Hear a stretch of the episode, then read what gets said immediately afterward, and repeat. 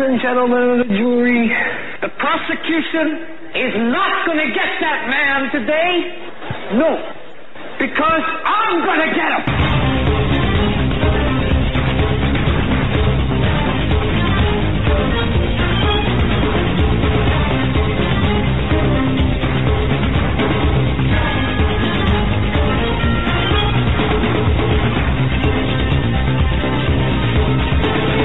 This is Hagmann Report for today.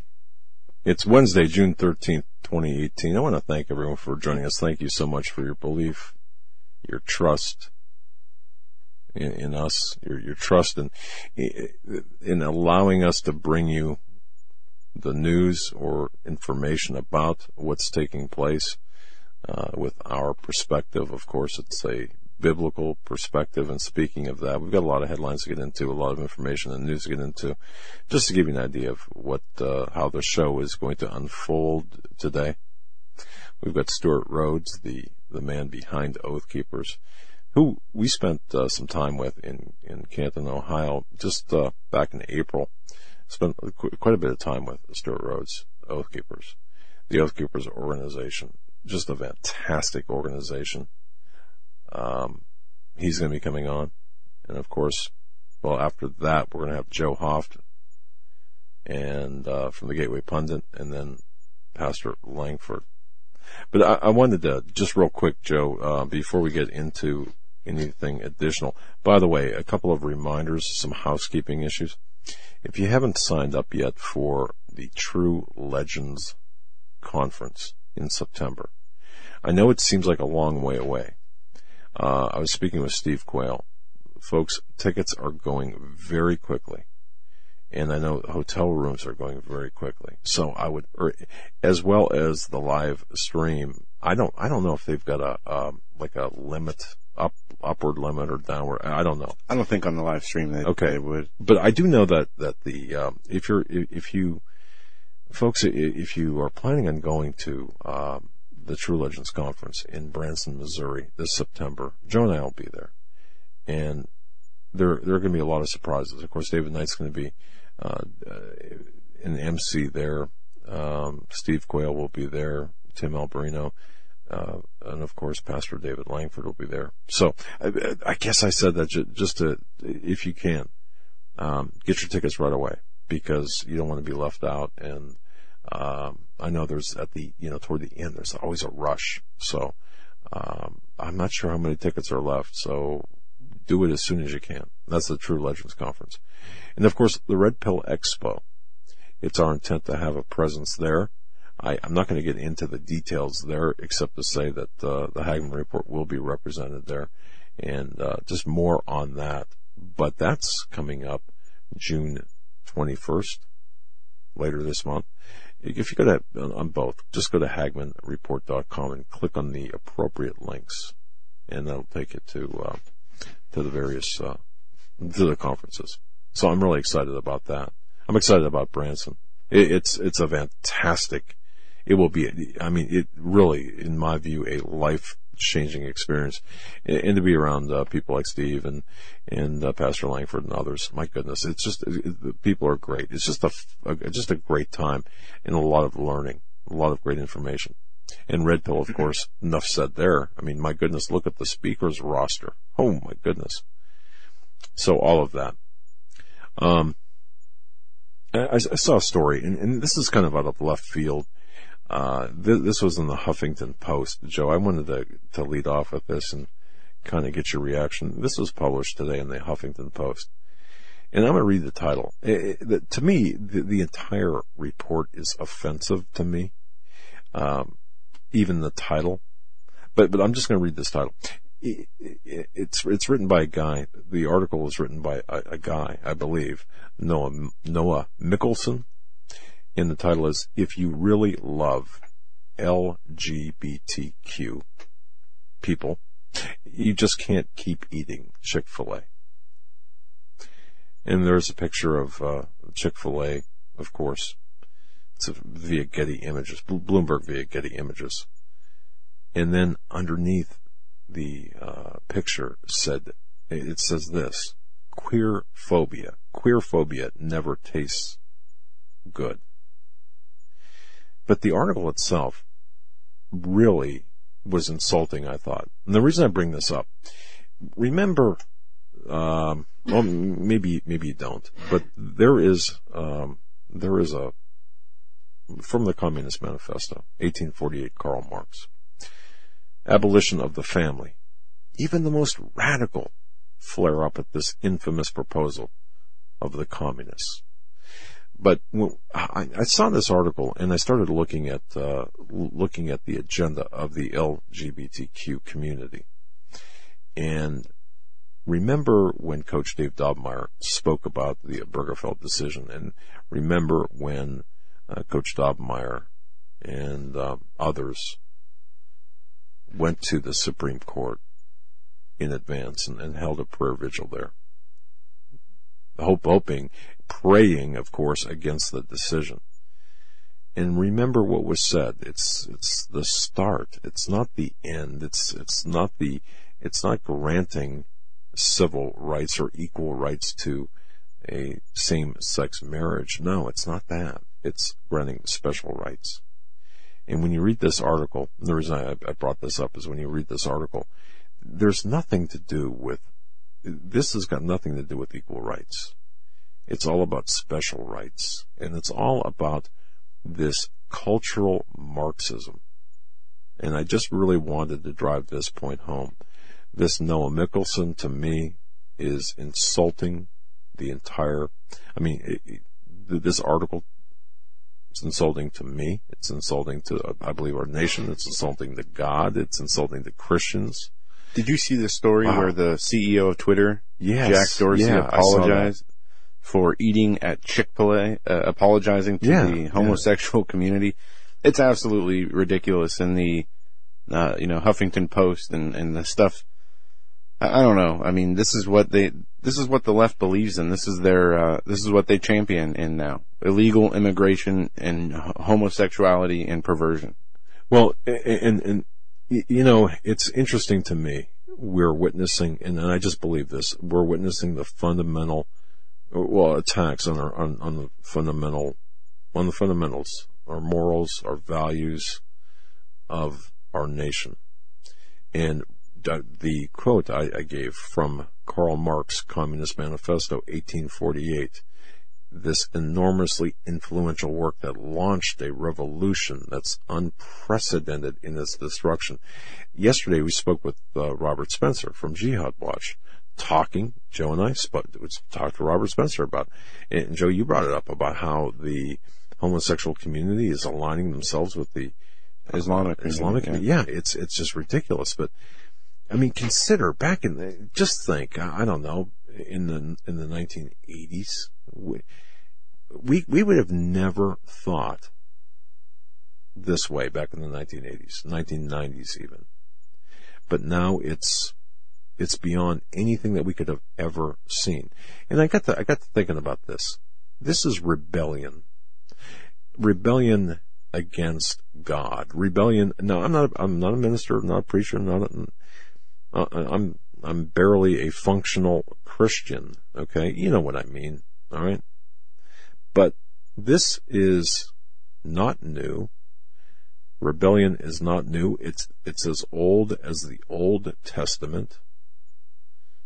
Despite the fact that communists have, have this perverse rebellion in mind, the revolt against God is an ancient battle that goes back to the Garden of Eden. Interestingly enough, Stan Deyo talking about the Garden of Eden and his expedition there, people will say, well, that's not real, or you mean it's a real place? Yeah, it is.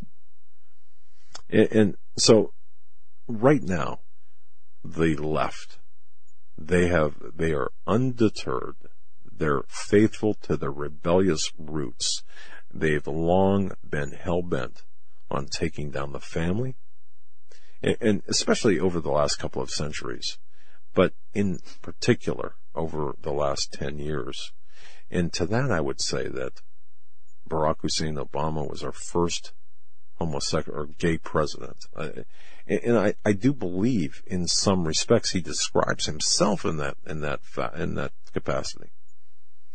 But the current democratic socialist standard that consenting adults who love each other ought to be entitled to marriage rights cannot, by sheer logi- logistical, logical consistency, it, it can't end there if you think about it. When you redefine marriage as anything except one man or anything but one man and one woman, there's not going to be any end to that redefinition. And this is what we're seeing today. And we're seeing people like Noah Michelson, uh, using Chick-fil-A as, you know, hey, don't eat there because you are funding, in his words, queer phobia. yeah. Okay. So, so funny. Yeah. So anyway, I just wanted to kind of open it up with that. Um, because just look at, look at the, just look at what, what, uh, the Trojan horse that, that is called gay marriage or homosexual marriage. It is a Trojan horse. Remember the, the and you pointed this out, the arguments that, uh, you know, once, if they were to legalize homosexual marriage, that's what the battle was all about. But as soon as that happened, what do we see? We see this push yeah. to, to erase uh, gender boundaries. We see a push to include children in, uh, gender decisions and pushing transgenderism onto kids. And this is just the beginning. We're only a few years outside. That's right. Of that decision. And, and that's a real danger here. The, the problem is less same-sex marriage than the legal re- redefining that will enable so much more. And that's the bottom line. Uh, that's what this is about. Um, in the end, this re- redefining will make a mess of everything, not the least of which is just marriage uh, mess the family, and as families fall apart, so does society. And and we see things yeah. like uh, Infowars the other day. Uh, you know, transgender kids who were, uh, you know, males trans transgendering to women are are winning track meets. Uh, you know, at at the high school state champions, just like the men uh, who become women are, are beating up other women in UFC cage matches. Uh, you know, yeah. and it's just unbelievable what they are allowing to happen and it's like this push and this rush to pervert society. They hate God. They hate Christianity. There it is. And that's the bottom line. And any and everything to, to push against that, that's what they're going to do. And, and, and you know, the, the stories, the, um, the, the human sex and child sex trafficking reminded me so much of uh, it, coming back to this. And I think that there is, a, a, very tight relationship between this re- redefinition of, of a biblical family and what's going on with the, with the perversions, um, and even some of the suicides that we've been seeing. I don't want to get too far in the weeds, but Joe, when you came into the office, I was looking at some looking at some pretty intense. It was. Uh, I was listening to. It. Yeah, you know, you've got uh, what's that guy's name? Uh, Anthony Bourdain. Bourdain, right? And that woman um, Kate, Kate, Spade, David Spade's sister-in-law. I okay. believe she was. All right. Yeah, Kate Spade, and some other. When you do yourselves a favor. Well, I don't know if that's a favor or not. No, it's not. Um, if you really want to get into some really deep, very strange, and I mean some really odd things, look into, look at some of the photographs of Kate Spade. Yeah. Oh my word. There's a, um, while you're talking about this, I don't think you've seen this, but there's a video going around out there and I'm going to find it, but, uh, it deals with all this and it connects it to, you know, the pedogate. Um, it shows the Instagram's accounts. Okay. Kate Spade, Hillary Clinton child trafficking bombshell exposed. Um, let me find this account. Yeah, so and while you're looking, I, I, I, do want to say this and reaffirm this. Uh, Pizzagate, it's real. Pedogate is real. It, it's, it's kind of like what the Democratic Socialists had, had done to marriage.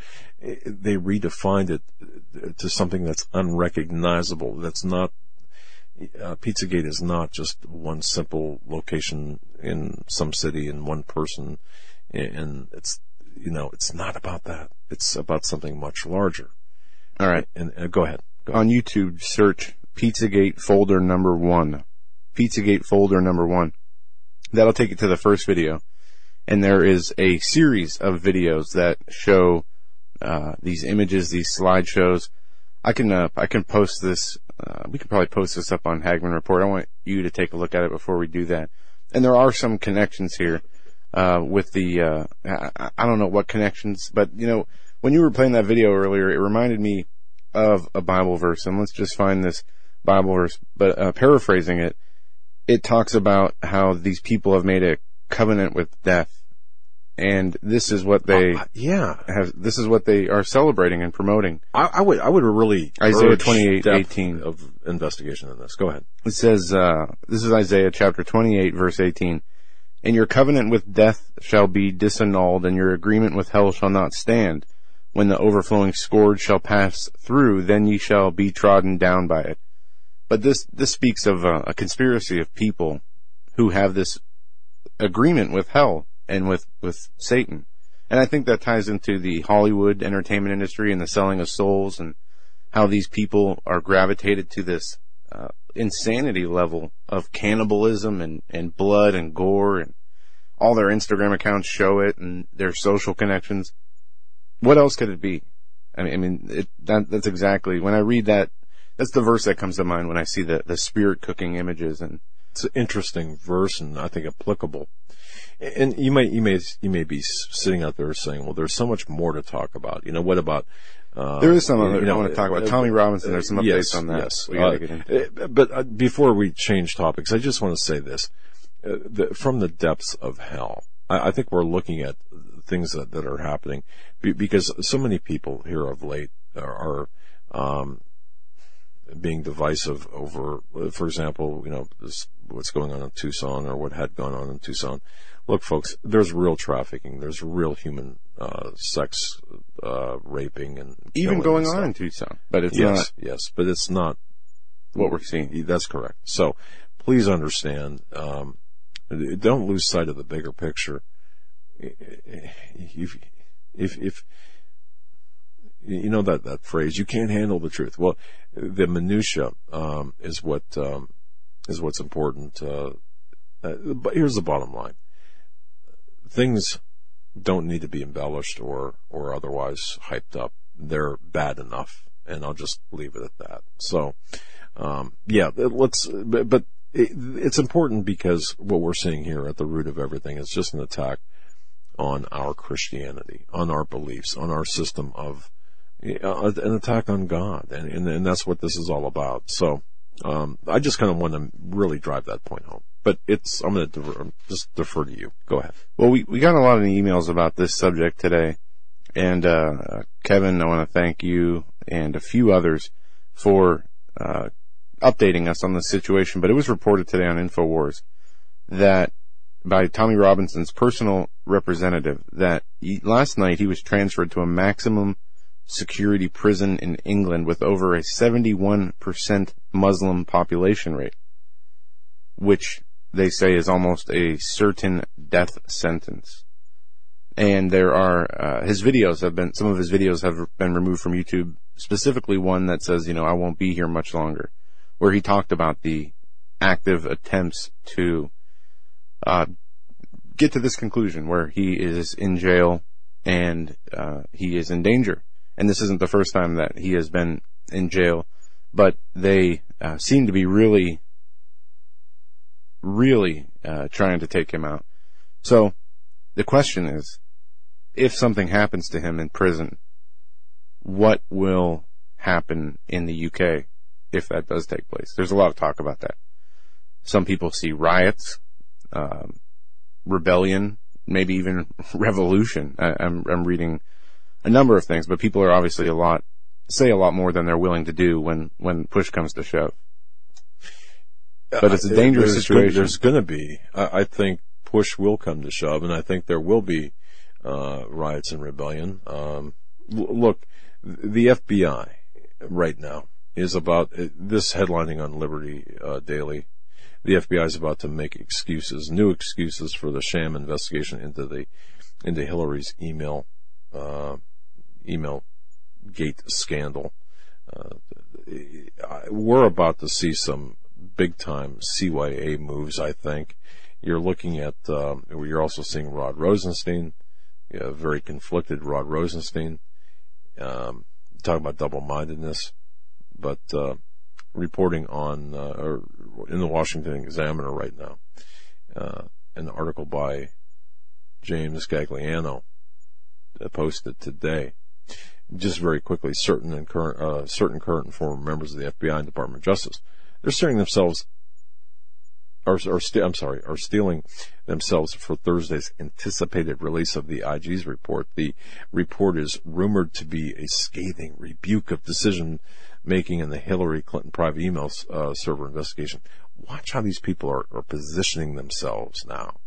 Uh, for example, you've got central figures like Loretta Lynch, former AG, uh, fired FBI and uh, disgraced FBI Director James Comey are included. And um, it's it's our understanding, and the Washington Examiner's putting this out, that President Donald Trump is scheduled to receive a briefing on the reports and findings ahead of its release, and we're looking for that tomorrow. So we, are not going to spend any time on it, but uh, uh, tonight, but uh, we're, we're going to have a lot to say on it as the week as the week progresses. And, uh, you know, the questions are how redacted will it be? How much influence did the DOJ have on what is redacted or what comes out?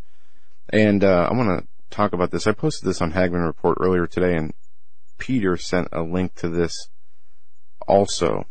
Uh, Fox News lawmaker blasts FBI's highly questionable redactions to Strzok Page text messages. A key lawmaker is seeing red all over the black ink being spilled by the FBI, redacting text messages between two FBI officials involved in the Bureau's probe of Hillary Clinton's email server. Senator Ron Johnson of Wisconsin, who chairs the Homeland Security and Government Affairs Committee, fired off a pointed letter last week to FBI Director Wray, objecting to what he called excessive redaction of documents that he claimed were hindering his committee's oversight role.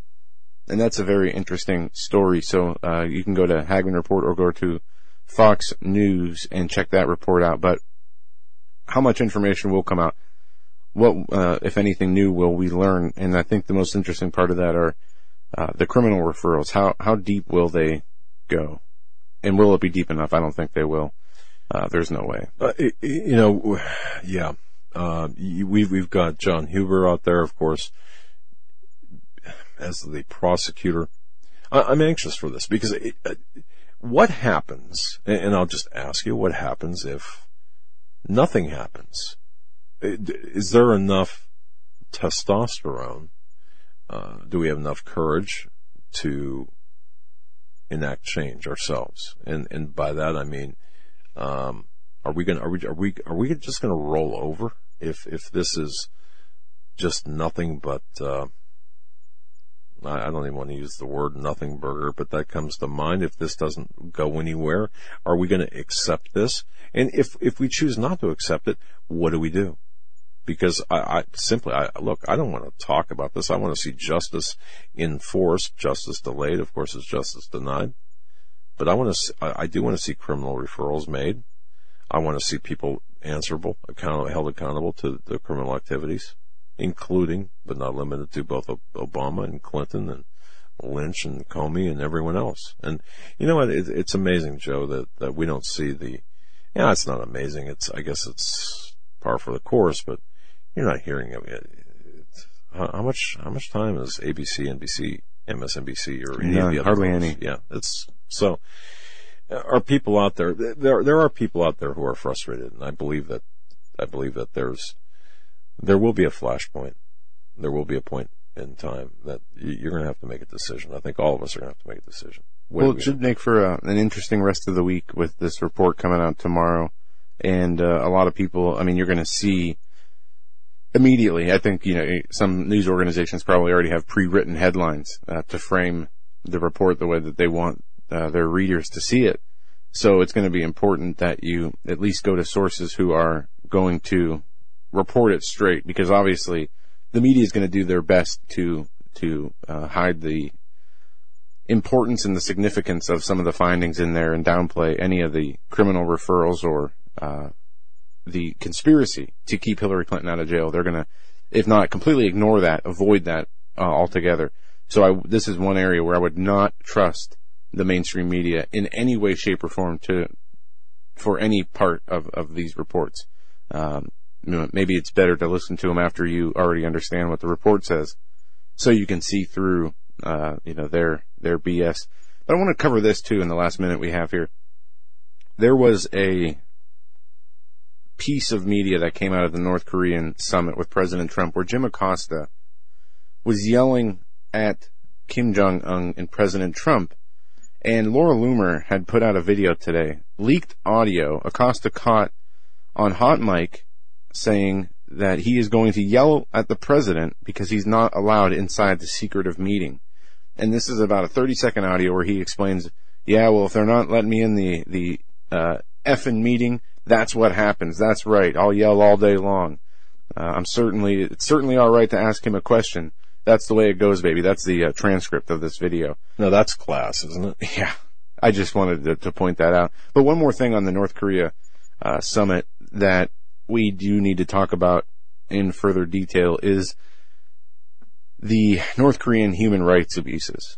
This is not going, there's not going to be, I don't see how you're going to have successful negotiations. Maybe denuclearization is goal one. If that's the case, then the human rights abuses need to be goal two.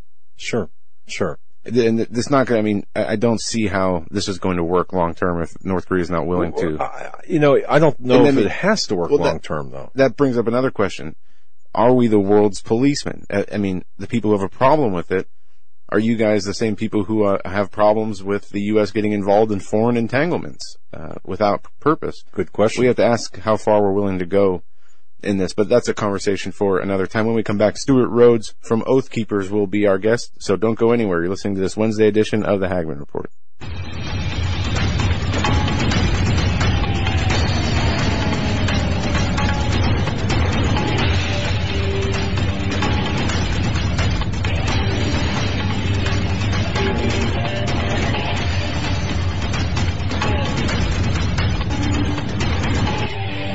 This is the Hagmann Report.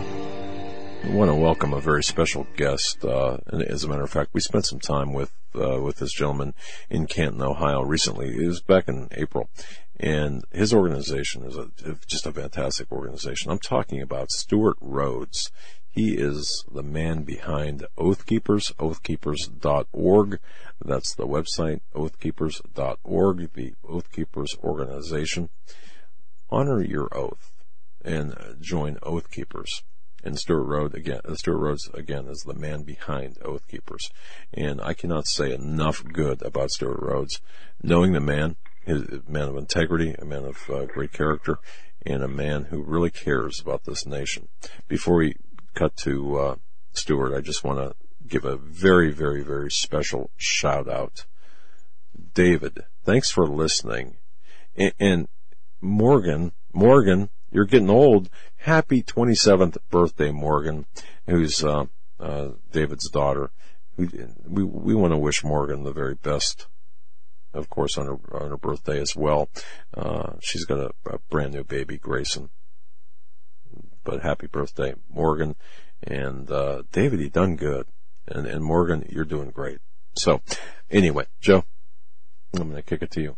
We have with us Stewart Rhodes from oathkeepers.org, and he is uh, traveling right now. And Stewart, I want to bring you on and let you come in. And uh, I don't know where you want to start today. I know you're down there, and you're down in Arizona, and you have a, a few things we want to talk about. One, there was a, a shooting uh, apparently involving a BLM agent or a Border Patrol agent uh, that we're going to talk about. Border Patrol Border Patrol agent was shot yesterday morning down near the border.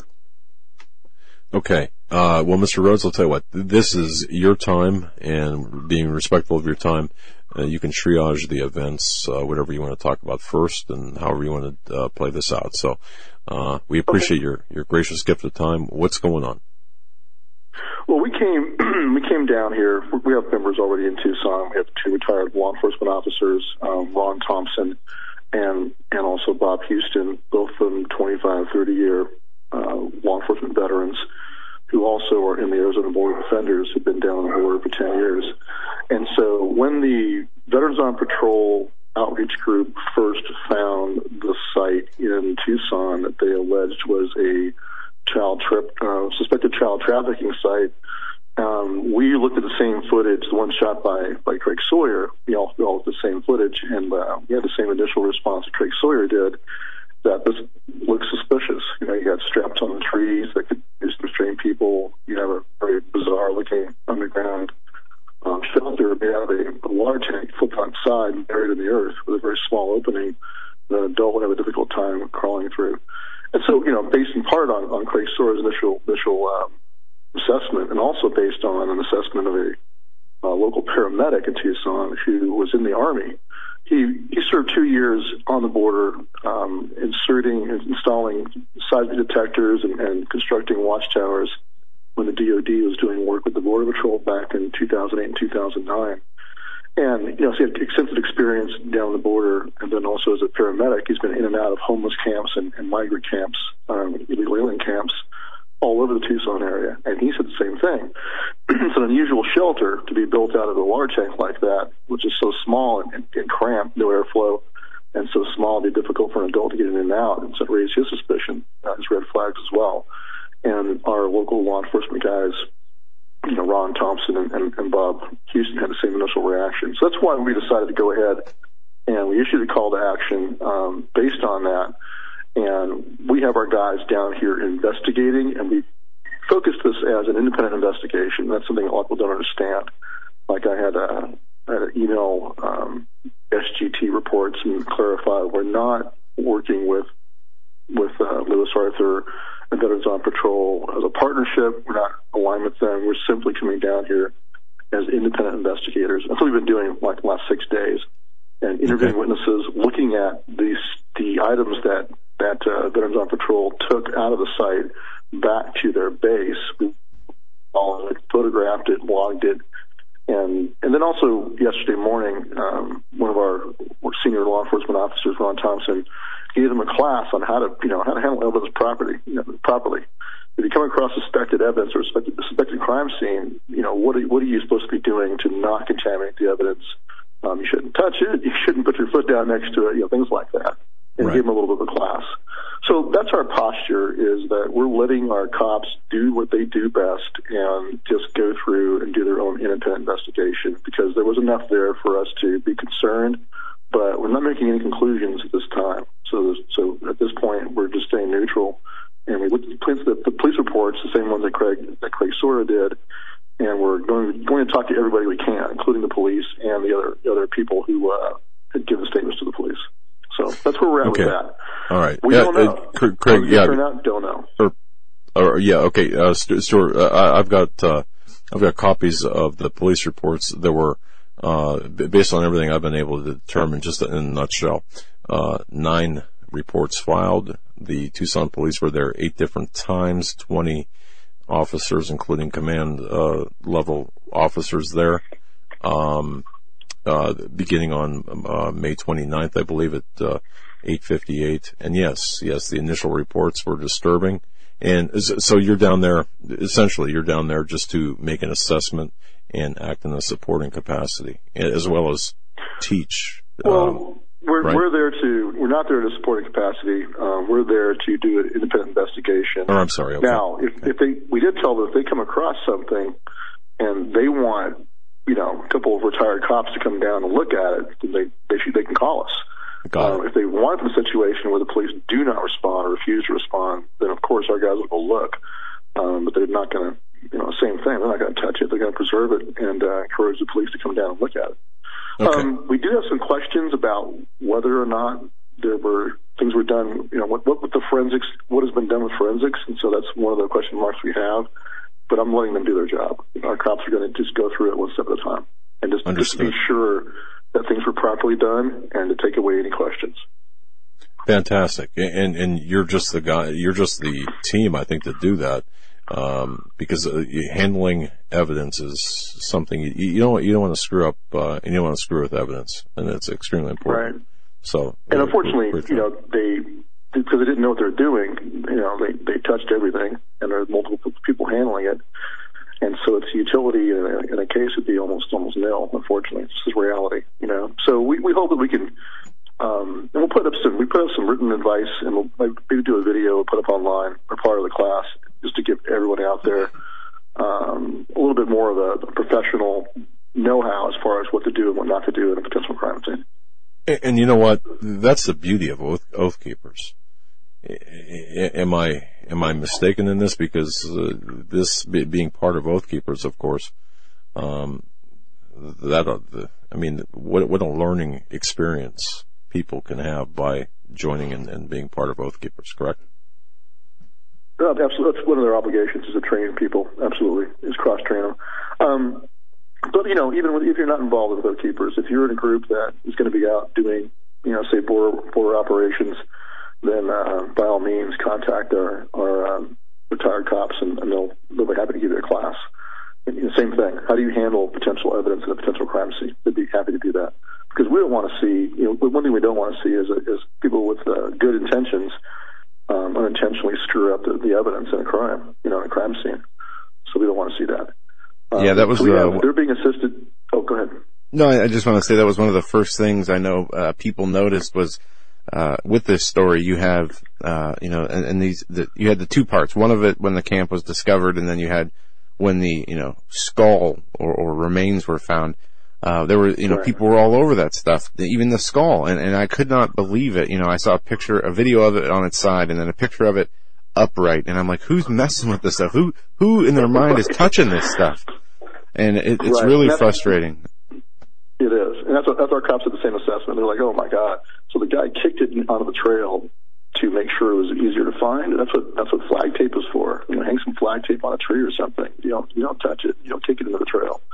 And like you said, then you don't touch it any further, and you don't put your foot down next to it. Just, just all those things were wrong. But that just comes out of not knowing any better. You know, they're, they're well-intentioned people. These are hard-working people that, that really go out there in the heat and you know, and, and bust their butts to, to, to help veterans. They're, they're good. They're good people. The volunteers that we talk to are very sincere um, and well-intentioned people. They just need to be better trained. Well, and I want to ask you this too, because one of the the things about this site was asked, why didn't uh, you know, why why was publicity brought on it instead? Why not? Obviously, when you bring the publicity on onto something like this, if this was what people are claiming it was, nobody in their right mind would ever come back to this site. So would it have been better to, to try to set like a trap, you know, to, to see what goes on there before you bring the uh, publicity to it. Uh, and that's just another angle that we, we haven't talked about. But you know, the whole situation is very odd and it, it leaves a, uh, I think there's some elements of, of disinformation possibly to discredit, uh, you know, the alternative and other media that covers this kind of thing. But I don't, I don't know. I mean, you're down there on the ground and I want to, interested to see what, what your findings are. Uh, but it's very, it's a very strange situation. Well, I, we still, you know, I could, I want to speak for Bob and Ron, but they still have questions about what is going on. There's enough there that their experienced noses are kind of twitching. You know, that they're, they're wondering about, you know, there's a lot of things going on, a lot of balls in the air that they haven't had answers to. So they're going to take it one step at a time until until they're satisfied. And that's what you know. I issued a statement in response to the SGT reports, um, you know, video, and I said, look, I'm going to let them take the time. They're not going to go one way or the other. They're not going to leap, you know, they're not going to get our hair on fire and, and declare that it's this or that it's not that. We're just going to say we're going to take it one step at a time, let them do their jobs as detectives. And they've got experienced homicide detectives, uh, people across the country in our work that have done, you know, many different homicide investigations and, and have put uh, child predators behind bars. And so we're going to rely on them to work as a team, and, and we're not going to let pressure either way influence them. There's, they're insulated from that. I'm not going to let it, let it happen. It, pressure in from any direction, including but not limited to social media, and, and we appreciate oh, yeah. like the, you know yeah we appreciate you doing yeah. that yeah yeah man yeah so but but just to be clear yeah. we're not working with him we're not working with with uh, Lewis Arthur we're not aligned with Veterans on Patrol we are just simply interviewing his people looking at what he alleges as evidence and then we're also going to talk to everybody else including the cops. So people shouldn't read into it too much if we're down at the Veterans on Patrol's uh, Bravo base um, talking to people. That's what we should be doing. Uh, Stewart, I want to kind of switch gears here. I, I heard on the radio on the way into the studio that the Republican members of Congress were putting together or trying to put together legislation uh, on the Dreamers to to make their their stay more permanent. How do you? What grade would you give? I, I guess uh, we see what President Trump has tried to do with illegal immigration and we see what how the media reacts and whatnot. What what grade would you give uh, the president and uh, Congress in the what we're seeing with the legal legal immigration situation, especially with all this talk now about children in cages and separation from parents? Uh, right. I think he. I visited the ranch that where the uh, Border Patrol officer was shot. Unfortunately, um, that same ranch, I was there the night before talking to Mr. and Mrs. Chilton about the border uh, situation down there. Being another keeper from Arizona, uh, Kate Hilton, who's been a you know 12 year border activist. We went to the ranch to talk to them, get an assessment, and it was a pretty grim assessment. They pulled a map out and showed us how there's 24 miles of his ranch on the border with only a, a uh, just a simple barbed wire fence and how he has offered the U.S. government private land to use as forward operating bases for the Border Patrol. They've never taken him up on it. Instead, they drive all the way in from Tucson um, to do their shifts. So by the time they get down there, they don't have a whole lot of time to do much. They have to go back, and so he's just very frustrated. And, and of course, you know, the Obama administration was completely hostile. But even now, he's being stymied by, you know, the uh, you've got the National Park Service and, and you've got all the environmental groups, you know, trying to argue that no one can put a wall in because it'll hurt the environment, except that on the, on the wildlife preserve, they have no problem putting the wall up because they don't want the traffic through the wildlife preserve. So it's just, just you know, which one is it? Either you, either you think a, a wall is going to hurt the environment or you, or you're using a wall to protect the environment. So just a lot of the kind of political games have been going on for all, for all, the, all these years. And it's very frustrating for everyone in Arizona because they see it right in their own backyard. We've got a, a member who lives like five miles from the border, and just the other night, you know, nine illegals jumped into a, a white van on her property, and she called the border patrol, got no response. She called the sheriff department, got no response. And so it's just you know par for the course. Yeah, this case here, or they become apathetic. This Pardon? case that you're, you're talking about here, this uh, Jim Chilton, this rancher uh, this is crazy when I when I read this because this guy has a property on the on the border and on the American side, but the Sinaloa drug cartel has has taken miles of of this ranch in U.S. territory because the lack of enforcement here. And this border patrol agent was ambushed and shot on this guy Jim Chilton's property. Was do we know who with the shooting who carried out the shooting? Do they have they labeled the cartel as the uh, perpetrator? Not to our knowledge we, we, we, what we hear, it was rifle rounds. Um, we don't know. All we're hearing is, you know, kind of scuttlebutt. But, uh, luckily he was wearing rifle plates on chest and back, and he was struck multiple times on chest and back, but survived. And, uh, but he was out there by himself, you know, so, and I just had a conversation with the Chiltons that night before about, because when we drove in, you're driving down these little winding roads up and down hills, and it's like th- thick shrubs on both sides, thick brush and oftentimes hills on both sides. And, and first thing that crossed my mind as a you know infantry veteran is, is this is a perfect ambush place. This is extremely vulnerable, and we talked about that about how vulnerable these these border patrol agents are out there. And I told them, I said they should be partnered up with the U.S. military because they got RIP crews out there. RIP crew is a group of, of cartel people that go and rip off other cartels um, mule trains, ones that are carrying drugs. And they'll go with a, like a squad size element of guys with AKs, you know, select fire AKs, and they'll go rip off like pirates, rip off the other cartels and get in gunfights and they kill each other out in the desert. And so that's possibly what this agent bumped into. Not sure, but that's the suspicion is that he bumped into a rip crew. Um, he was out trying to track. So that's, just, what we're hearing. And I'm, that's not confirmed though. But regardless, um, what should happen is I don't think President Trump is doing all he can do.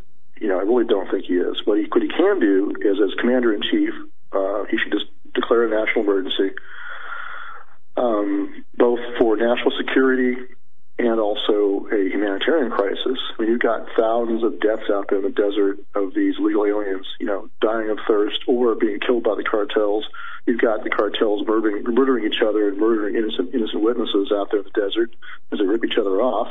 And you've got systemic rape going on, you know, the rape trees everyone's heard about where they just systemically raped a woman. In fact, there was a picture that Chilton showed me of one couple where the wife had been raped, you know, gang raped all night in front of the husband who was held at gunpoint and forced to watch.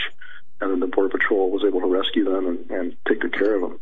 But this has been going on for years. So uh, it's, are, it's, we, it's a humanitarian crisis, but also a national security crisis.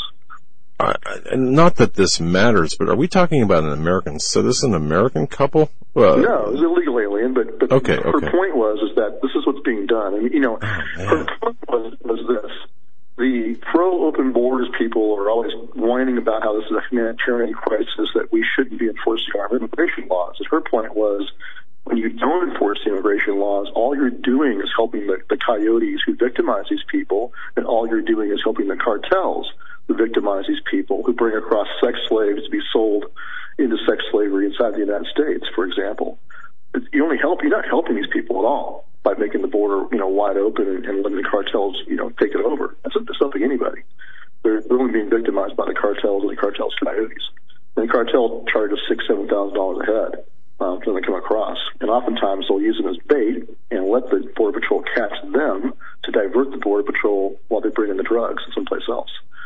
So, wow. so, so the answer is, is, is the president should just, just use the U.S. military, um, seal the border with a wall of troops, build the wall, have the Army Corps of Engineers build it as a national security effort. I mean, we've been in, we've been on the friggin' DMZ in Korea now for how long? 70 years? You know, we have mm-hmm. troops on the border. That border is secure, sealed up as tight as a drum with our troops on it. Why is it that we do that for South Korea to keep North Korea out? We can't do that for our own border. It makes no sense. So I think Trump should just, uh, rather than waiting on Congress, just take initiative as commander in chief and get it done. Boy, words of wisdom for Washington and, and for the Democratic Socialists who, as you pointed out, uh, you know, apparently don't quite understand it's a humanitarian crisis without that enforcement. So thank you for pointing that out. Yeah, well, they, they know. Their big picture is much like what happens in Europe. They don't really care about these people. They're just using them as, as their cannon fodder, you know? Yeah, and you know, one of the things uh, I heard today, one of the, the left leaning lawmakers, left wing lawmakers screaming about you know, we need to, this is for the children and on and on and on, you know, come to look into him a little bit. And the guy's one of the biggest uh, pro-abortion proponents out there. So it, it, to me, it's so hypocritical and it's so phony that, that so many of these, you know, Planned Parenthood mouthpieces are, are saying, oh, what about the children? What about the children? But you're right, Stewart. It is a national security issue and it needs to be addressed as such. And I mean, it, it's mind boggling to think that the issue of border security and enforcement uh, is somehow, uh, you know, hateful towards a, a, population. It's just mind-boggling to see how far we've fallen uh, with this ideology being promoted. And the Border Patrol agents themselves, I mean, they should be paired up with a fire team of Marines or, or Army, um, infantry, or National Guardsmen. We can ride along with them. They wouldn't be enforcing the law, leave that up to the Border Patrol agent, but they'd be there to watch him, make sure he's not murdered. And that's what's necessary. I mean, basically, a, it's it's a good bad someone down there, you know. Any anything on the National Guard troops that were deployed uh, months ago? I mean, are they uh, active down there? Are, are they? Is their mission accomplished? What What's their status? Well, there was only like what five thousand deployed. That's a drop in the bucket. So we need to take this as seriously as we do the DMZ in Korea, like I said, or or the border between Afghanistan and Pakistan. You know, we shouldn't have more troops in Korea or in Afghanistan than we do on our own border. We should just make, take it the same take it the same kind of seriousness. It's well, more important, true. frankly. Yeah, exactly. Exactly. We we only have about five minutes left of our visit together. By the way, Stewart Rhodes uh, had this, su- such a pleasure to interview and speak with and spend time with him in, Canton, Ohio at Occupy 2018 conference. I would urge anyone, you know, anyone who wants to. Uh, there's a lot of people out there saying, "What can I do to help?" Well, uh, support join Oathkeepers, oathkeepers.org. Uh, Stewart, uh, you've got the remaining uh, few minutes we have left. Whatever you want to speak on, talk on, please feel free. We have a webinar coming up tomorrow night. If folks go to our websites now, there's now an announcement and a way for you to go join it. It's just free. It's just a free webinar. You can register and, and watch tomorrow night at 6 p.m. Pacific. That's 9 p.m. Eastern and we're going to have that panel of our experienced police officers from Arizona and from other parts of the country on, um, and also um, one of our local one of our local members who lives near the will jump on and you know give give uh, her two cents as well from being a resident, seeing it firsthand. So it will discuss somewhat the Tucson situation, uh, but also that bigger picture issue, of the border itself, what they've seen over the years, and what can be done. You know, and kind of drill down into the reality of what's going on on the border and uh, what we recommend the president do about it. Well, it'll be interesting so to see.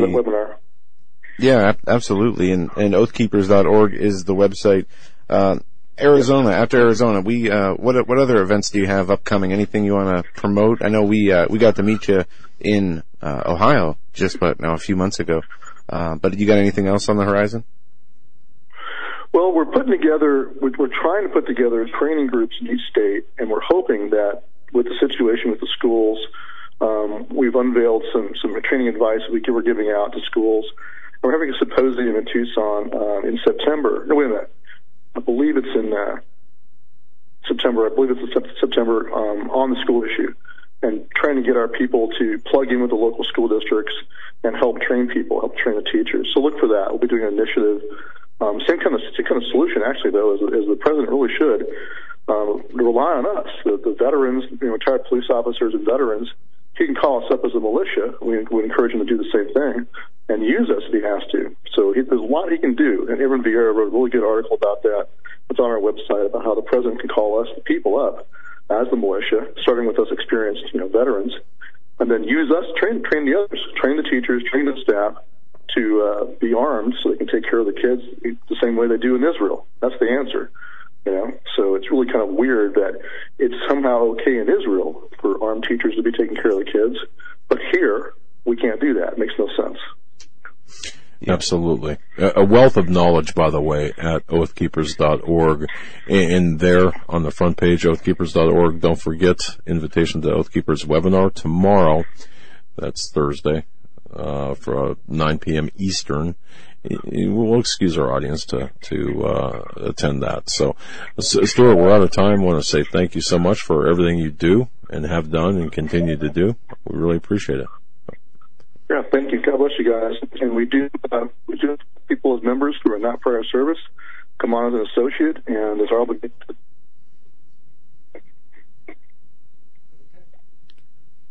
All right, brother. Uh, I, I we still have him there. So you, you, you got cut off there when you were talking about the associates. Um, people okay, who no want to come on who are not uh, active service members or former service members can join as associates of Oath Keepers. So go to oathkeepers.org and become a member. Get involved. And follow them at Oath Keepers on Twitter. Uh, thank you, Stewart. You have a, a great evening. Thanks for your time. You too. God bless. Incredible guy. Uh, I just we we we think a lot of uh, Stewart Rhodes, um, having met him, and Joe, you and I spent some time with him, and sitting on the couch next to him, and, and really kind of talking, getting in, in, into his into his head. And did we ever do anything with those interviews? Uh, we've got we've in fact we, no, but we have it. Uh, so it's actually in post production. How's that? I forgot about those. It's uh, yeah, it, that was a great time with him. A lot yeah. of good information shared but a webinar tomorrow with Oath Keepers. And as we go out, just again, hey David, thank you, a, a good friend of the program. I just want to say happy birthday. The Hagmann Report wishes a very happy birthday to Morgan, 27 years old today. Also, we wish Morgan the very best with her new baby, Grayson. David, you've done great. And uh, Morgan, you're doing great. Happy birthday, Morgan. Thanks, David. Hagmann Report can be right back.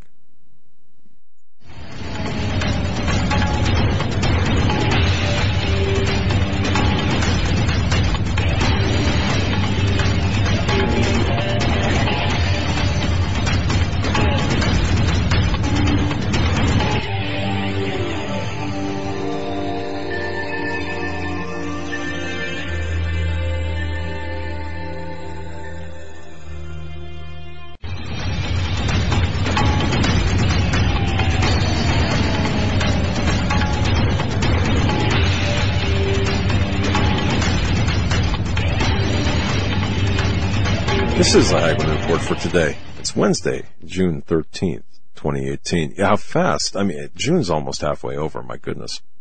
Uh, I want to welcome, just take a moment here to welcome a brand new sponsor, filtereasy.com, filtereasy.com. If you go to hagmannreport.com on the right hand side, you'll see a, a, a link to Filter Easy. I want to welcome you, uh, welcome Filter Easy as sponsors to our program. Um, it's it's one of the best services, by the way, that I've I've found if you have, and I know you do, either a uh, furnace or a air conditioner, an HVAC system, heating, ventilation system, you need a filter. You need filters. You know, the, the, hey guys, you know, the filters out there you forget to change, right? If you're like me, um, that's not really high up on my priority list until, well, the furnace might stop working or the, the air conditioner gets gummed up. It's because of your filter. Go to filtereasy.com and use promo code Hagmann and, and you'll have, um, your filters, uh, shipped to you directly to you. It's a it's a wonderful service. I just want to welcome. I just want to take this opportunity and just say welcome. FilterEasy.com uh, to to the uh, Hagmann Report, and folks extend them a gracious welcome as well. And visit FilterEasy.com and put in the promo code Hagmann, H A G M A N N uh, for a just a fantastic savings. Your first month free. FilterEasy.com promo code Hagmann. We have with us uh, from the Gateway Pundit and JoeHoft.com guest Joe Hoft, brother of Jim Hoft. And one of our favorite websites is the Gateway Pundit and, uh, Alicia Powell now writes for them as well.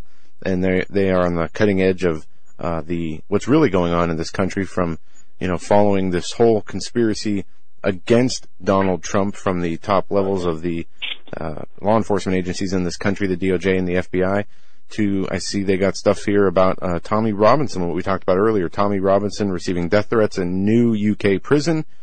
Imam, Imam places hit on Tommy Robinson, and also a lawmaker has, uh, an American congressman has jumped in to say free Tommy Robinson, among other things he said. But and, and you know what, Joe? I, I, in addition to the Gateway Pundit and that stuff covered, Joe Hoft is like one of my favorite writers. Okay, if you go to joehoft.com, in addition to Gateway Pundit, this guy is well. he's been on before. We had a blast the last time he was on, didn't we? I mean, it was yes. just a great time. The audience feedback was just fantastic. So I didn't mean to interrupt. Go ahead. Well, let's bring you on, Joe. It's great to have you back on the show.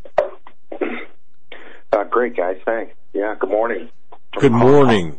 Yeah. So what is it like four o'clock in the morning over there? Or I mean, I, we're actually twelve hours ahead of you guys, so it's uh, eight o'clock oh. here on Thursday morning. Yeah. Well, so I'll I've already what. seen the IG report and uh, yeah. Well, well, just just tell me what the lottery numbers are. You know, that, that's all. yeah. I'm still trying yeah. to figure out how that works. But uh, well, it's, it's it's it's great to have you back on. Um, it, it really is, and um, you've written some very interesting pieces. I, I, man, I could spend a couple of days asking you questions uh, from, I mean, here, here, it is. What is it? Day 510 of the Donald, Donald Trump presidency. Uh. He's, he's been under attack for the last, what, 393 days, I think. By, by, well, since day one. Yeah. Um, uh-huh. now you, you wrote a piece on, on, on joehoft.com about, uh, Alexander Downer, Spygate, and of course, you know, we could talk, man, Spygate and, and, and Obamagate and the attack on Donald Trump. I mean, so much to, so much to talk about, but where do you, sir, where would you like to start specifically, uh, in this triage? Yeah, well, triage? yeah, well, that's a great question. Uh, thanks, guys, and thanks for having me again. I'm happy to be here. Um, and uh, maybe for your listeners, uh, yeah, my, my twin brother, as Jim calls us, my identical twin brother. Uh, Jim is the Gateway Pundit, and he started that uh, website in the early 2000s, and uh, has just had incredible success. Has received various awards, and really has uh, been uh, in the forefront of the internet. You know, like you guys are as well. So um, that success that he's had has just been uh, profound to watch, and and over the last few years, I uh, from afar has started writing. Uh, and wrote some posts for him and had some success and uh, so right away. So that kind of got me hooked and uh, and uh, been writing for him now um, when I can. Uh, usually try to do something once a day for him, some sort of post uh, from and and the nice thing. Uh, uh, I guess that I have the advantage is that I'm in Hong Kong, so while you guys are sleeping, I can uh, be writing or, or have something ready for Jim in the morning. So that quite often is how it works out. I'm able to put some time into a post and uh, and get it lined up before you know before you guys wake up. So that's worked out really well. And Jim's uh, um, you know allowed me to to write and encouraged me to write even, and uh, we've had some real success uh, combined as well. So so it's a pleasure you, you, to be here. Yeah, you guys, you know, you and uh, you and your brother both, and again, Gateway Pundit just you've done some so much fantastic work and uh, I consider you to be one of one of the premier um, true news sites on the internet. So you and Jim both, uh, such a great job. Yeah, you know, really. I agree. Thank yeah, thanks so much. Um, and I agree. Um, you know, that was why Jim started this uh, blog of his. I didn't even know what the word blog meant when he started it, and uh, and uh, really had you know had no following, but diligently as his typical success story was just uh, day after day, every day, uh, consistently um, did the right thing, and that was right. And he wrote various stories, probably more of an international focus at first, and then uh, got more and more kind of into the politi- the U.S. political atmosphere, and uh, and uh, got a lot of accolades. He he had a trip to uh, Israel. Uh, maybe almost 10 years ago now that was it was thrilling for him. He they flew him over there, a group that liked what he was doing, and it was a small group that they flew over. One of the other individuals was Andrew Breitbart, and Jim met Breitbart at that trip, and uh, they built a relationship and. And so that's kind of who Jim is. He was one of the real kind of beginning, uh, you know, founders of uh, the movement uh, on the right uh, to try to take back the media, which was is so corrupt. It still is, and you know, Trump today even tweeted about it. I see. Um, so um, yeah, that's kind of how things got going for him. I've been really uh, privileged to watch it uh, up close over these years. But um, so I guess I'd mention that. Um, so where where should we start today? I guess maybe maybe one thing I could mention is um, as Jim has succeeded and as he's gotten more popularity and people come to his site, the um, his you know his, his his volume has grown and and there's as you guys know there's uh, there's money in uh, web ads and and um and so it's become profitable at, at some point too. Suddenly it was like kaboom, this thing really took off, and it really took off in the election. And Jim and I both, uh, you know, we talk every day, and um, sometimes multiple times a day, and um, you know, mostly about you know what's in the news, and and, and we both fell in love with uh, Donald J. Trump right away. There was something uh, unique,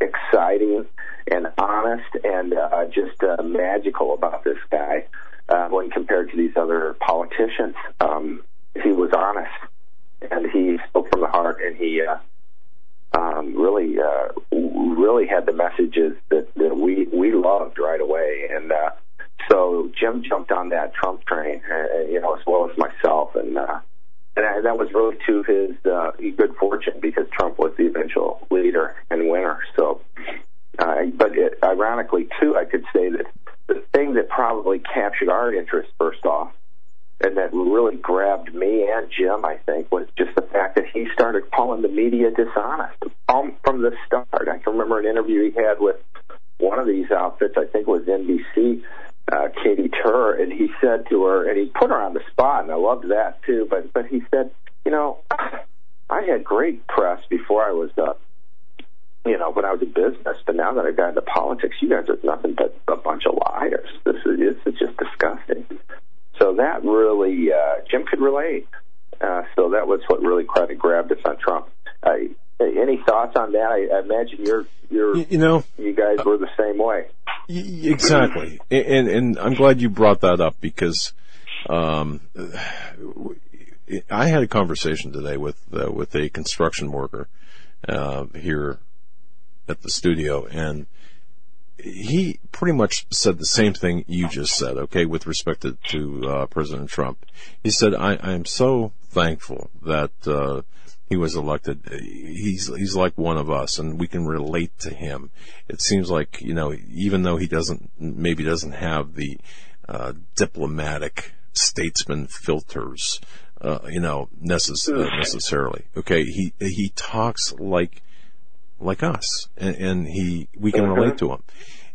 And then yeah. and then the conversation graduated to uh, well, where do you get your news? And exactly what you said.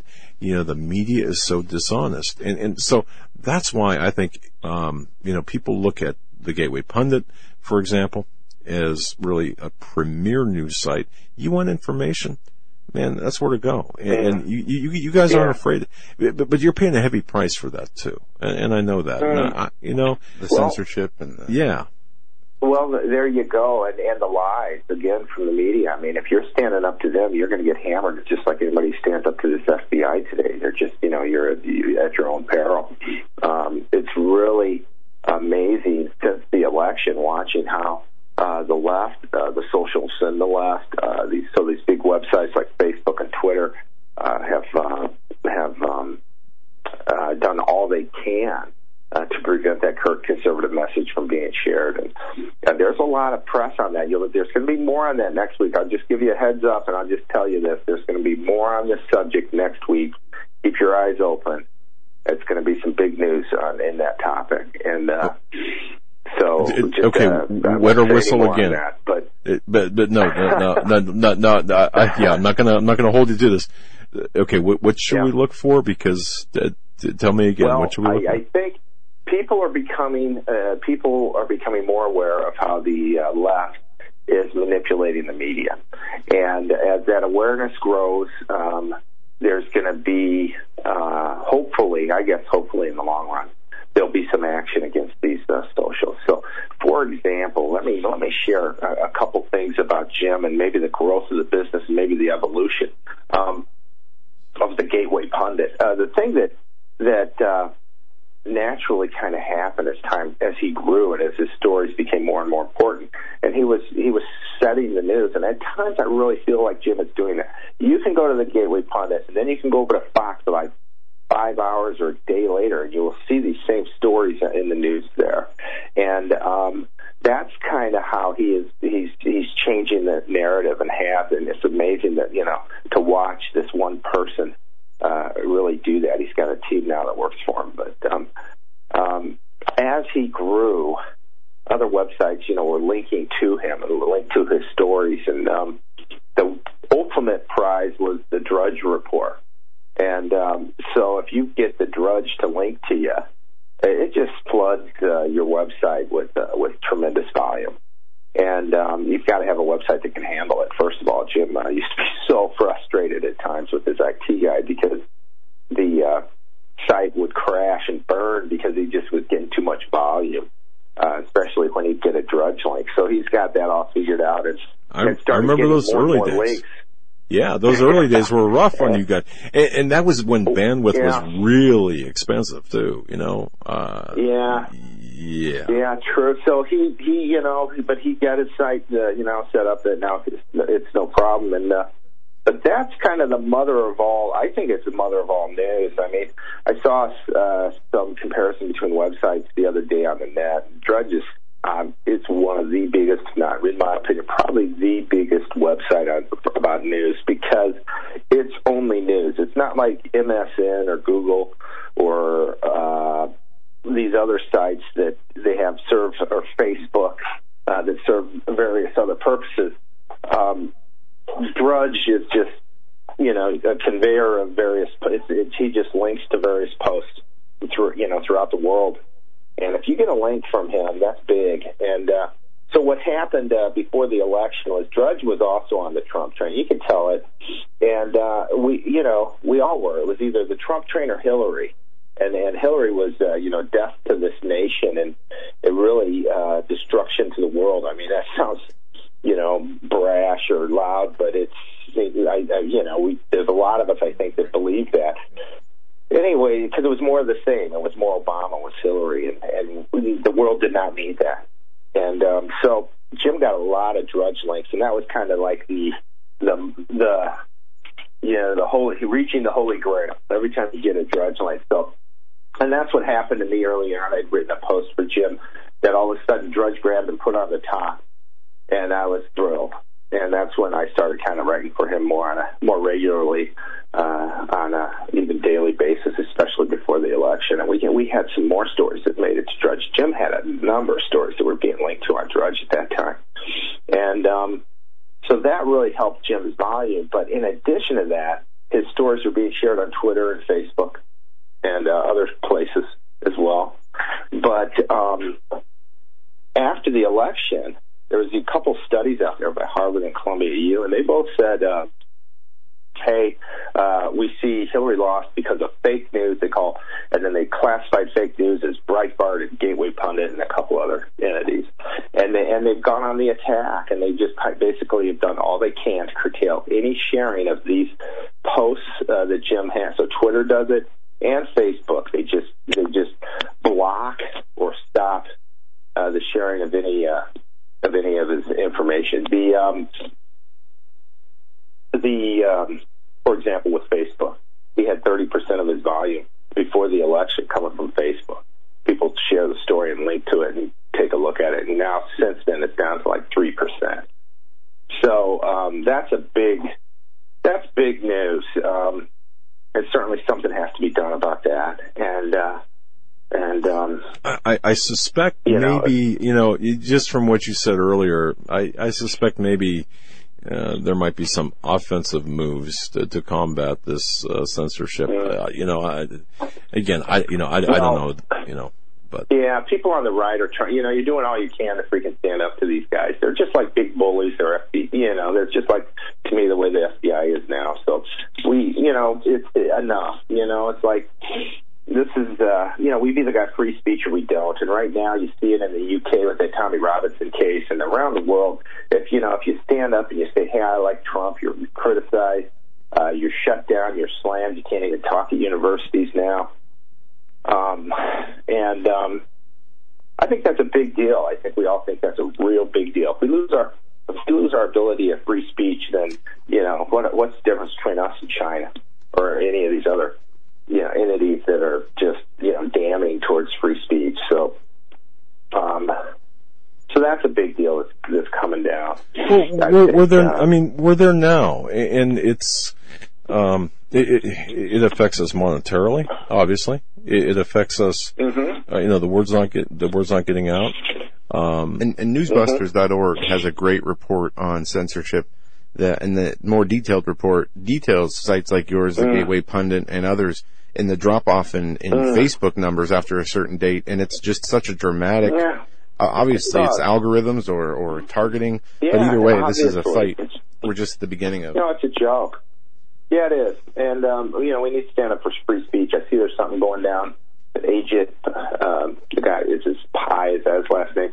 The guy yeah. that's uh, over the uh, uh, what is he? The communications uh, commissioner or something.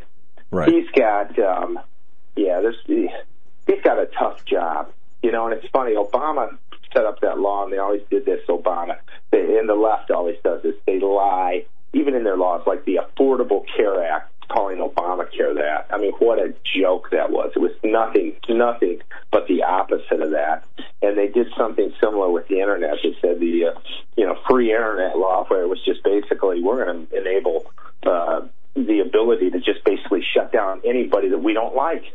And had Hillary won, that's where we'd be today. You know, we probably anybody that'd be trying to share a message uh, of the truth about who this you know skunk Clinton really is, um, you know, would be shut down. You might even be facing jail time. You know, it'd be, you know, we'd be there'd be examples made of people like that. You know, to intimidate, to fear, and to coerce, and and to try to rule. And it's amazing that that there are groups today that support these uh, fascists call, like Antifa, et cetera, call the free speech conservatives fascist. It's just, again, the total opposite. So, um, real, uh, this is, this is a real issue. It's probably going to go on, probably been going on forever, and probably will continue to go on. Um, but, um, yeah, uh, I, you know, certainly some affected uh, the Gateway Pundit for sure. Well, you, you know what what happens, uh, Joe? What happens when our when our voices are silenced, as they're as they're being silenced right now? It, really, we're being painted into a corner, backed into a corner, um, and, and I'm I'm thinking this is not going to end well. Uh, am I wrong no, in this? Not. You know? No, I, absolutely. It's it's uh, you know the you can only imagine. I mean, uh, I mean, really, the only reason China's so prosperous today is because uh, Xi Jinping took over after Mao, and he he changed, you know, he changed the policies there. Uh, he could see that China was just you know, dirt poor, dirt, literally dirt poor. I, I've married a, a Chinese girl, and her grandfather died of starvation. And I found that I was like, my God, he had three daughters, and I, I presume rather than uh, eat himself, he probably gave the money to his little girls, and um, and he eventually died. And wow. that's that's where that's that's uh, communism, and that's what you get with the lack of free speech with the, the inability to stand up and say this isn't right. And so um, they changed because they saw how prosperous the U.S. is. If, if we lose the U.S., you know, then we're in a real pickle. The whole world, you know, it's scary to me. And uh, yeah, so it's you know we we really need to stand up, do all we can to stand up for freedom and for the U.S. And again, that kind of leads us back to Donald Trump and where he's at um, and why we you know supported him The one, we thought he could win. I don't think anybody else could have beaten Hillary Clinton. I really don't. I, I'm, you know, it's shocking that he did. I, they thought they thought they were going to win. I think they had it, you know, wrapped up. Trump had to win huge to win. I, I just think there's so much voter fraud and there's, you know, so much going on that we don't even know about. Um, and by the way, I guess I'm, here's the other comment related to that. I think that the conservative movement is much, much bigger than they want to they want to tell us. They do not want us to know how absolutely we are the we are the the majority Americans with common sense, and they don't want us to know that. They manipulate the news and things like that. And we saw this before the election. So this was one of our posts that we put up. We put up a prediction um, about um, Trump winning. But we based that on the social media in part. Trump was crushing Hillary in Facebook, crushing in Facebook likes and tweets and followers. At YouTube, it was massive. Trump was getting like 50,000 people per event watching it. He's, he's doing five events a day. At the end, Hillary was getting like 5,000 people. If well, well, Joe, those were Russian bots for crying out loud. You, don't oh, forget. oh, yeah, yeah, isn't it? Yeah, but you know, you know, that argument too is just so disgusting, isn't it? Because we know that freaking Hillary owns the media. They were pushing her day and night. They were just trying to destroy Trump. There was massive efforts to destroy him, and yet he won. And, you know, the opposite was true. There was no Russian bot, and we can talk about that in a moment here, about that Mueller's case with the uh, Russians. But um, the facts are that Hillary had, if there was any abuse of the media, it was totally Hillary in this left wing, massive, uh, grotesquely in, inaccurate and dishonest media that was pushing her. That we, we all saw it, and yet now we're supposed to think Russia. You know what? what a twisted, dishon- another dishonest make believe story. You know what I mean? Yeah, it, it's so, really. Um, uh, it was really something, and I was just talking off air to that feeling uh, right before the election, not knowing who was going to win, and the possibility of mm. Hillary Clinton being president, and that anticipation yeah. for that election, and the relief once we found out Donald oh, Trump was going oh, to win. But but you you were you, you, were leading yeah, the, the way though. Well, thanks. Well, we predicted Trump, in big part because of the socials. Now, you can't do that today because the socials are so contaminated, and they've done such a had such efforts to destroy the conservative message. But I'd bet you money that if they if they let go of their algorithms, Donald Trump would be getting millions of retweets on his on his posts, uh, his tweets. Yeah, so, you know, just millions and uh, we're not seeing that. They're they're curtailing even even the president.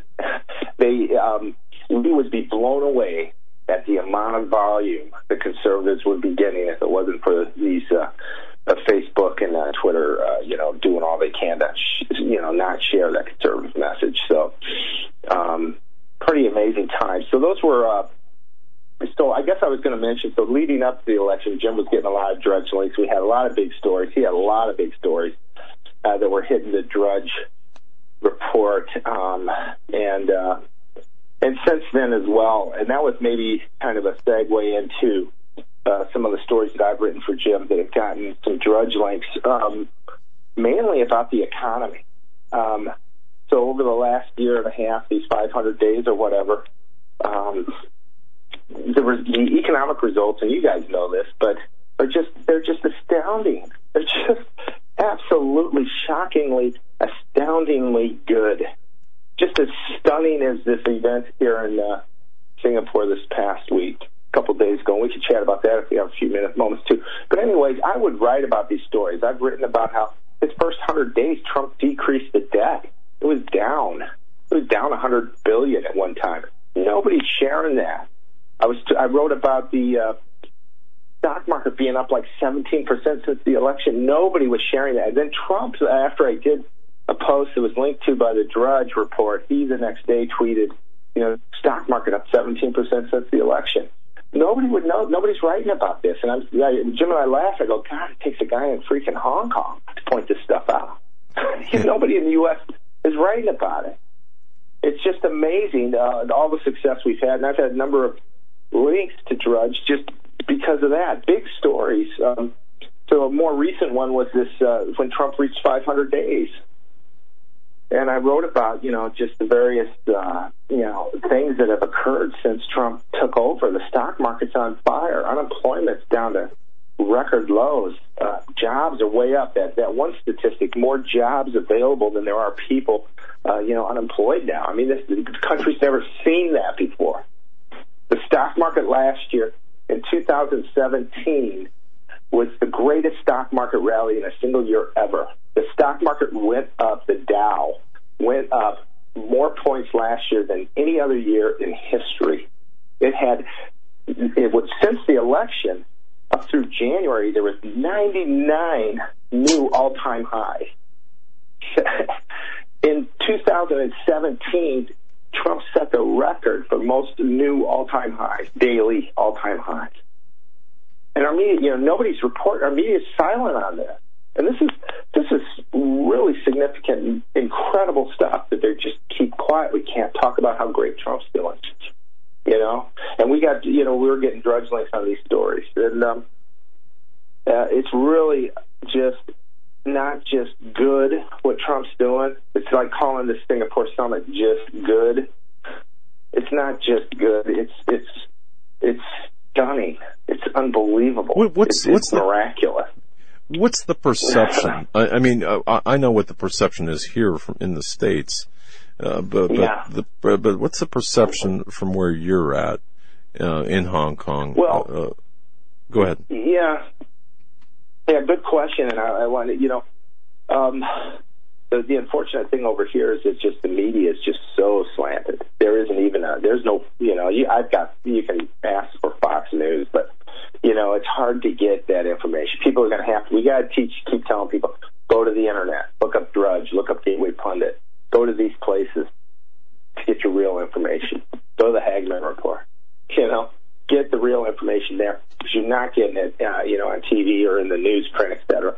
So that's the challenging thing. The news is, you know, so manipulated, and that really, uh, you know, if, if it's not for people like myself speaking out, sometimes I just wonder if anything will be, uh, you know, shared. Um, so in that regard, uh, the message was was stuffed. But on the other hand, I've talked to uh, individuals in Korea and uh, when this thing first came out, they were ecstatic. They were shocked. They were like, "Oh my god, this is so good." The media, I think, done a damning job of trying to downplay what happened. So, so that's uh, kind of curtailed some of these thoughts. But I think everybody and anybody, uh, you know, it's a shame our media wasn't honest because really we would have woken up to a, you know, it would have been a celebration, you know, around the world. Yeah. And we're not getting that. Instead, of, instead we got these you know, jerks in the media questioning whether it's really, you know, it's just crap. You know, it's just not even true. So. Well, when we're talking about censorship and all this stuff, if we can, your opinions on this whole Tommy Robinson situation in the UK. We've seen that it's being reported he was moved to a maximum security prison with a 71% mm. Muslim population, where they yeah. were banging on the walls and, and uh, you know, making death mm. threats against him. How do you see this situation playing Mm. out? And if something happens to him, what's going to happen in London? Well, there you go. Well, oh yeah, there you go. and I hope people finally stand up. And it'd be really, really sad if somebody has to give his life for people to finally stand up. Um, but uh, I'll tell you this, um, yeah, this this poor guy has been standing up. He's been uh, very vocal about what's happening to his country and uh, pointing out all the crimes committed by these individuals that are being brought into the country that aren't vetted, et cetera. A you know very similar story to the U.S., but he's he's vocal, and nobody over there else is vocal, and uh, and uh, you know good for him, but God bless him too. He needs our prayers. I can tell you this: I've got some guys in my office that are from the UK, and I spoke with one. He didn't even know what was going on. Wow. He didn't. He didn't know anything about it. And uh, you know, I don't know if he follows the news. Some people just do their daily lives and such. But you know, I was mentioning, he's like, "That's you know, that's that's horrible. I can't believe it. You know, this is this is your country. This is what they're doing. You know, so um, hopefully more people are becoming aware of it. I saw that rally they had for him with uh, was it last weekend with the the individual from the, the Netherlands, Wilders. Is that how you properly say his name? Um, is it yeah, Wilders? Wilders? Geert Wilders. Yeah, yeah. Yep. Yeah. Anyways, he uh, they had a heck of a crowd there. That was really heartwarming to see that. I, uh, you know, what they've done to that guy is really horrible. And that's really for you know the U.S. isn't too far from that. If we didn't have God, if we had Hillary, just think where we'd be. We'd be right there.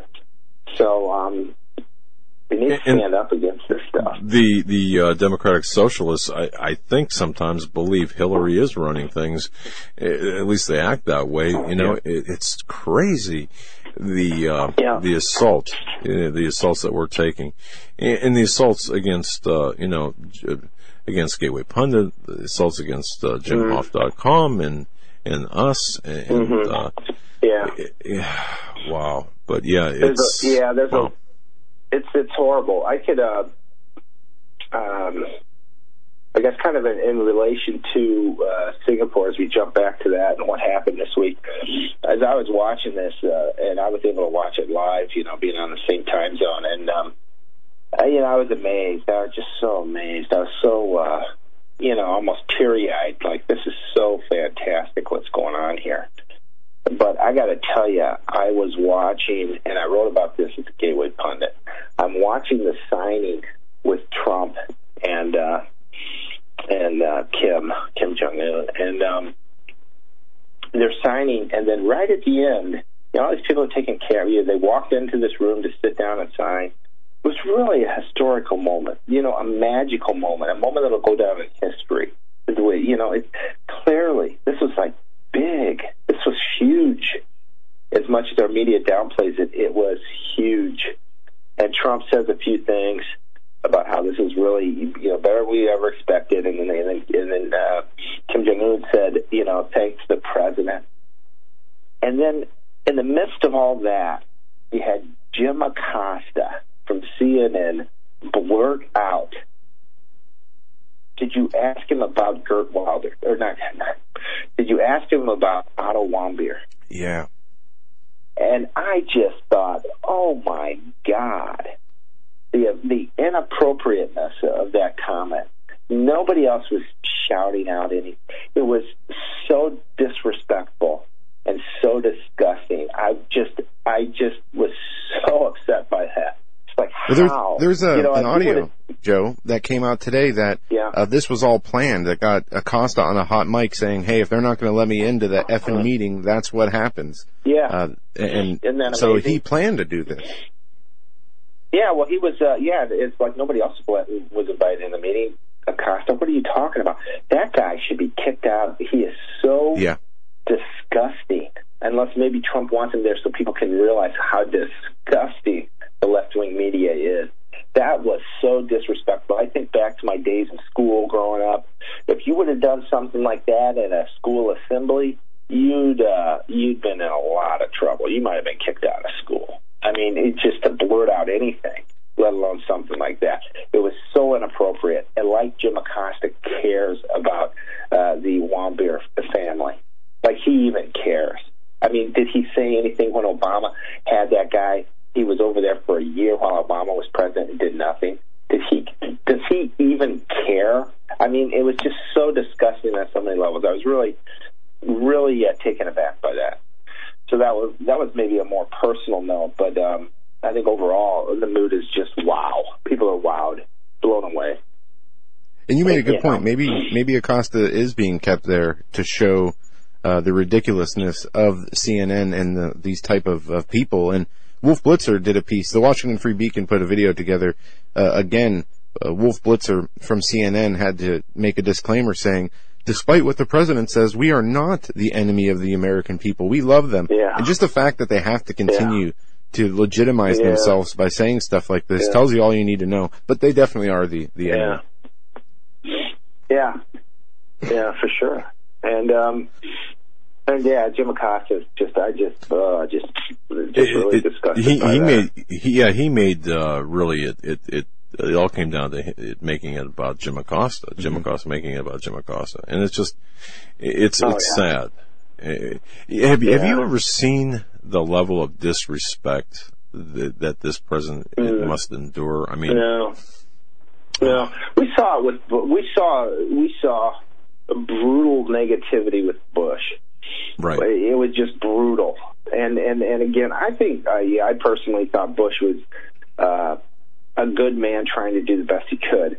Bush did not know, and it's funny. Jim and I were talking about this last night. Bush did not have the ability to stand up for himself. He did not know how to do it with the media, and um, and then Jim mentioned there was one of these websites at one point late his presidency said, you know, it's just getting a little exhausting standing up for this guy who can't even stand up for himself. you know? And uh, the media was bad, but That's it's nothing profound. like move like with Trump. Yeah. Yeah, I, yeah, I, I'd, I'd love to. like with Trump. I, I'd love to have like uh, I'd love I'd love to be on an extension line listening to you and Jim talk. Uh, that would be an education. Yeah. Uh, I could tell you that. Well, uh, thanks. Yeah, I, I sometimes, yeah, we talk about a lot of stuff, but that that's just so true. It's just so disgusting. Uh, our media today, it's just, and that's why we love Trump. You know, he Right. keeps pointing it out. The more he points it out, you know, it's like if somebody wrote a great piece about a half year ago. This guy has got a uh, brilliant mind, and he's famous for another talk or two. But he wrote this piece about Trump, and it was about him, Trump's relationship with the media. And um, I, I, I, wrote about it, and I, and I follow the guy now. But he said basically, Trump has pointed out how just totally biased the media is. They're just beyond, and, and they're just so nasty and negative. And and this guy's thesis was, well, so the media is really facing a point now, and this was half a year, year ago now, where you can either change, which means you're going to have to give a less biased narrative of what's going on, or you can really, you know, dig your feet in and continue with what you're doing. And, and that's your option. And and the more they dig their feet in, the worse it gets for them. Because Trump continues to point out how biased they are, how negative they are, how, you know, just corrupt they are. And they freak out. And rather than changing, you know, he's, you know, he's becoming an, an oracle because he's pointing out the obvious. These guys are, you know, they're they're liars. They're dishonest. So it's actually been an amazing thing to watch. It's almost maybe, it, I don't, you know, Trump's Trump's a sharp guy, but uh, uh, it's just kind of, you know, that's it. They either change or or continue what you're doing and just continue to look, you know, to be to be clearly obvious that you're, you know, that you're dishonest, and that's been their choice to date. And so Trump keeps winning. You Yes. know, he's winning that war. You know. Well, I- exactly. Now, uh, speaking of winning the war, you know, I, I think we're going to see a battle as we um, as as we see the OIG report coming. Uh, you've written extensively. You and Jim both have written extensively about uh, Spygate, Obamagate, whatever you want to call it. Um, What do you see? Uh, I got to ask you. Uh, what, what do you see about the uh, with the OIG report coming tomorrow? Uh, apparently, what's your Yeah. What's your prediction on this? Uh, yeah, well, you know, and this was uh, we talked about this last time um, that I was on, and it was like is the uh, Inspector General, the IG, is he a is he a good guy or is he a bad guy? And there's reasons to believe either. Um, the IG was appointed by Obama. Uh, he was worked with Comey years ago. He's um, um,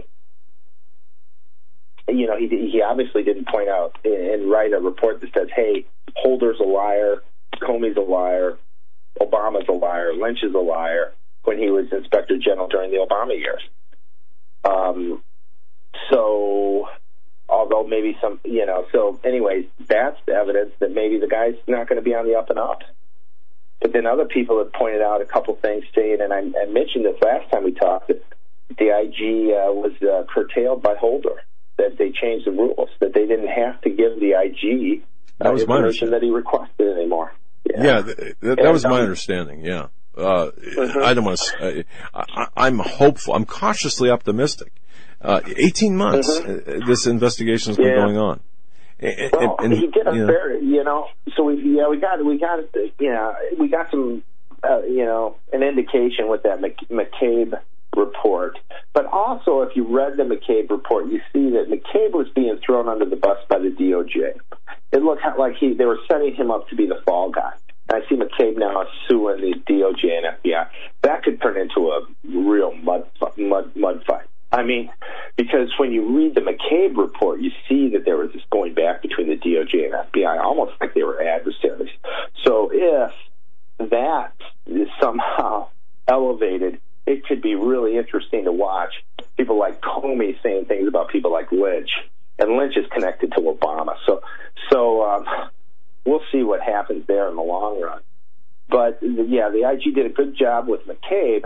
I felt a fair a fair report, and and we'll see tomorrow on this report. But his scope was somewhat limited. Well, um, I mean, there's reason to believe that he's going to be fair. There's a lot of people saying it's been it's very damning. We're also hearing that the uh, DOJ under Rosenstein is trying to redact everything they can, so nobody knows really what's in there, um, which is what they've done. That's their strategy hide, hide, hide, delay, delay, delay. Um, so um, it'll be interesting to see what comes out. I think if it comes out all redacted, I think Trump should stand up and just say, "Hey, I'm going to release the unredacted report," you know, and just release yeah. it to the American people. I hope well, he I mean, does. Because, I don't understand that. know, how they can redact so much, and why is the IG giving the report to the DOJ, the same DOJ that was involved in keeping Hillary out of jail, involved yeah. in the conspiracy against Trump, allowing them to to yeah. weigh in on content. Yeah, to do that.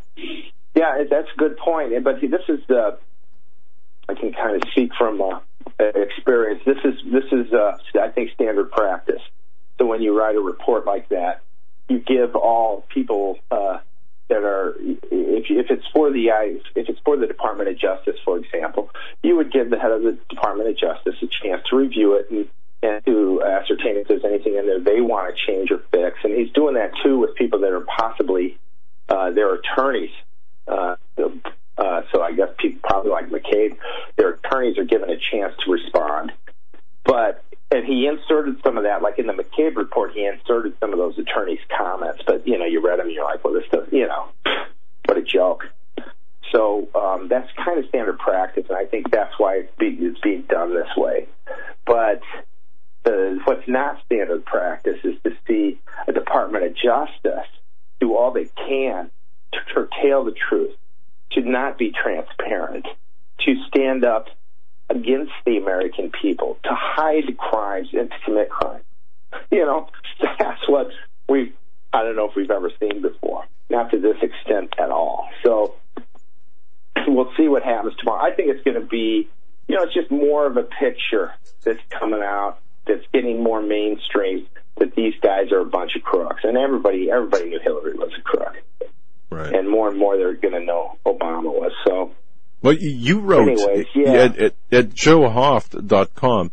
Uh, by the way, folks, mm-hmm. Joe Hoft is our guest, joehoft.com, uh, and he writes for the Gateway Pundit. Jim Hoft is his uh, twin brother. But you wrote um, about Downer, uh, it being involved in the sale of Australian uranium to the same Russian company that purchased Uranium One. how, how can, I mean, at some point, this is like trying to drink from a fire hose. Um, the, the, this stuff that you, that you and Jim are writing about, my goodness, mm. people need to pay mm. attention to this. Um, yeah, it's amazing. Here's the guy Downer who comes out and is the guy who, who threw Papadopoulos under the bus. We think we don't really know. Who knows anymore? But that was the that was the story that Papadopoulos uh, out having a couple beers and drinks with the ambassador to from Australia to the UK somehow says that he's aware that Hillary's uh, uh, emails are being that Russia has Hillary's email. Um, and then that somehow makes it back to the FBI and into their report. We don't know how it got back to the FBI. It may not have gone in regular channels, and I think that's one of the big questions that's out there. But this, but this ambassador to Australia, then we find out, you know, since then, well, this guy, he signed a check that gave 25 million to the uh, Clinton Foundation for from Australia. He also was at the signing uh, a year or so before that, where uh, he signed over Australian rights to uranium to the Russian company Rosatom, who happens to be the same. Uh, it's a it's a it's a government owned entity that that purchased uh, uranium one that the Clintons were involved with in with Obama, and the Clinton Foundation got what 146 million after that was done. So, um, what the heck's going on here? This guy's involved with the Clinton Foundation with with the Russian uranium uh, government government owned entity, and he's involved in the Trump, you know, this conspiracy scandal, you know, made up fraudulent story that Trump's involved with Russia. You know what? You know what's going on here? You start piecing this stuff together. You're like, holy smokes! What is you know what's going on? So yeah, we uh, yeah, we we wrote about that, you know, a week or so ago. And every day there's something. There was another piece we wrote about, um, which which came out about a week ago. The Senate released 500 pages of uh, and Page text messages that had been that had been released prior, but but were redacted by the by the DOJ. Well, the Senate released them and didn't have some of this stuff redacted. And what was in that piece was that Strzok and Page, in one of these uh, text messages, says so refers to something, and it's uh, it's almost like a, a Latin term. Um, lures, lures. Yeah, yeah, yeah. And that was what was redacted, and that's what people were were. Um, pull up. Uh, I guess I don't have that that post in front of me, but but it was redacted previously, and then the Senate, when it came out, it wasn't redacted. Somebody said, "You know what that is? That's spies." Exactly. Strzok saying we've we've got multiple, and it was multiple was in the wording too. Multiple spies in the UK, you know, related to this Trump um, scandal, and this was this was happening, as I recall, back in maybe late 2015. Correct. So, you are um, absolutely correct. Yes. Can can you believe that? So, I mean, you can't even make this stuff up, man. No, they're so corrupt. They're so, they had stuff going on. They had a strategy to get at Trump. Here's one thing. You know, they kept saying, no, how, you know, they knew there was something special about Trump. They were worried about Trump, or they wouldn't have done this. So that's one thought that kind of hit me. Hmm these guys knew Trump was the guy. As much as they tried to destroy him and the media tried to destroy him, and then never Trumpers tried to destroy him, maybe to some people it's pretty obvious this guy might freaking win the uh, Republican nomination.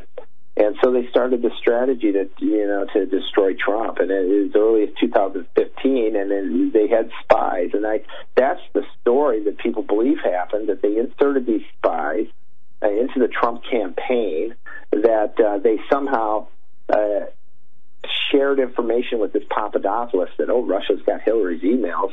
And then Papadopoulos gets drunk. He's like a young 20, late 20 year old kid with the ambassador of Australia and says, well, you know, Russia's got the, I've heard Russia has their emails. And then that's how they set up the Trump campaign as far as Trump's connections to Russia. I mean, that's it. But that is how sneaky and sinister these people were, too. that they would insert people into the campaign in that regard. Sponsored by Obama. By the way, by the way. go ahead. Yeah, yes. yeah, yeah. I was just going to say. By the way, the thing that uh, I've noted too is that Papadopoulos and Carter Page and these people that are all involved in this UK crap, you know, related to the spies.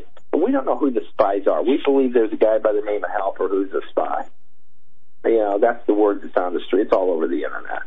Right. Not breaking any news there. But for some reason, people don't want to bring up his name. I don't know in the mainstream, but everybody knows who he is. Anyways, he uh, has known ties to the CIA, and they believe he and he he has all sorts of now emails that are being uncovered and connections that these people he was trying to talk to, including Papadopoulos, including Carter Page, these people that are really right in the middle of it, and the only uh, the only people that have been, you know, really have anything to do with Russia and the Trump campaign. What um, what's unique about these individuals is that they were all part of this foreign security team that was thrown together, and that the chairman of the Trump campaign overseeing that team was Jeff Sessions. You know what I mean? Wow. The okay. Jeff Sessions, who's the Attorney General today. So that's the thing that kind of grabbed me. Huh.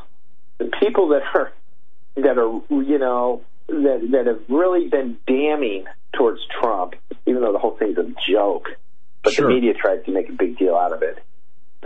They're they were all brought into the campaign by Sessions.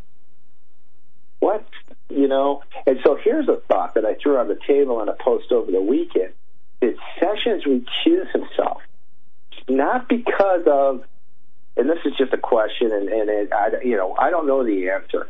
But did he recuse himself not because he met with a Russian, uh, you know, at a at a party or at a, some sort of campaign event where fifty, you know, thousand people were there or whatever?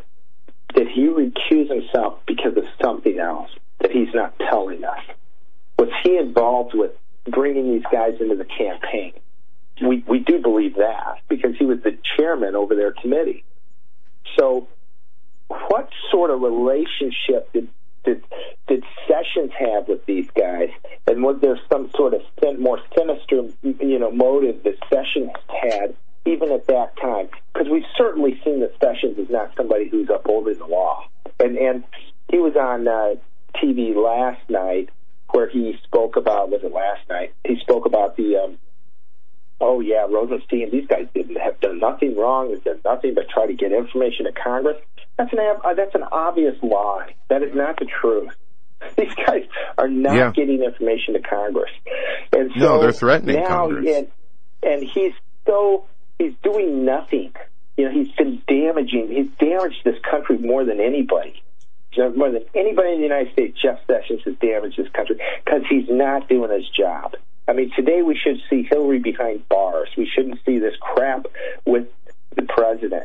And where are the where are the indictments on the Hillary team? Why are Thank they you. not being brought to why are they not being brought to justice? You know, so it's kind of isn't that interesting? That there's you know something between Sessions and these guys.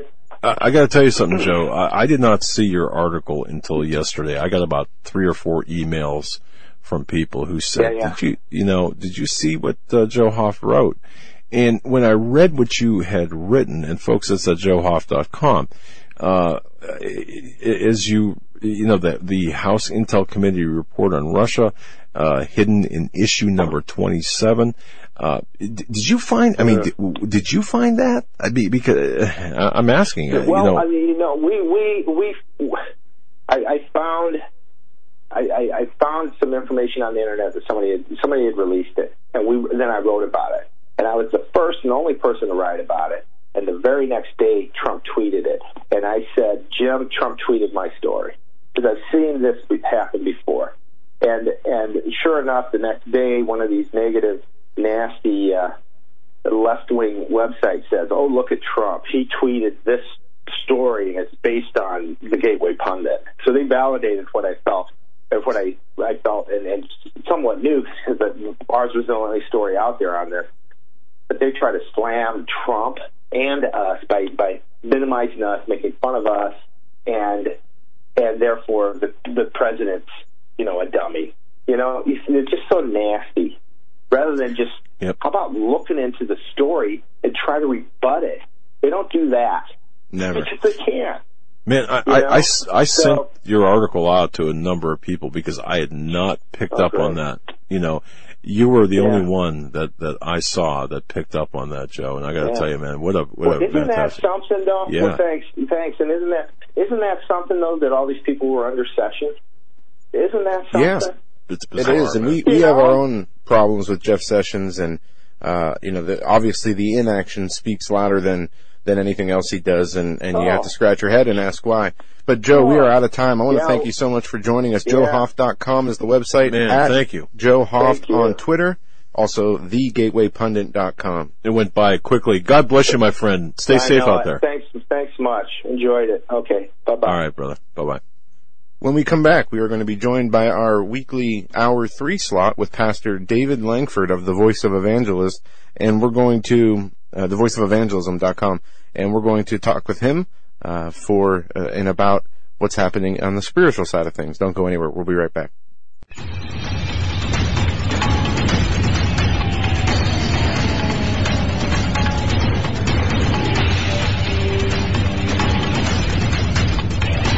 And welcome back to our third and final hour on this Wednesday, July, July, June 13th, 2018 edition of the Hagmann Report. We have with us our guest, Pastor David Langford of the Voice of Evangelism.com. He joins us each Wednesday in hour number three, uh, to talk about whatever is on his mind and on his heart. Pastor Langford, it's great to have you back on the show. It's good to be back with you gentlemen tonight. Yeah, we, uh, have a lot going on since the last time we, we've spoken to you. And, uh, Right. We, it's uh, a crazy world. sorry. No, it's a it's a crazy world, Pastor Langford. We uh, we are in some interesting times. We had the summit with with uh, President Trump in North Korea and all the media surrounding that. We were talking about Tommy Robinson tonight as well. Uh, what's on your mind?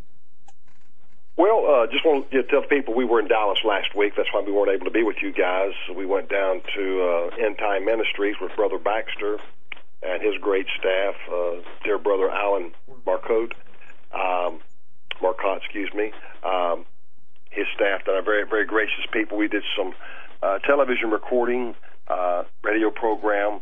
Then we had a couple of business meetings uh, looking into a platform where we cannot be thrown off like we can with YouTube.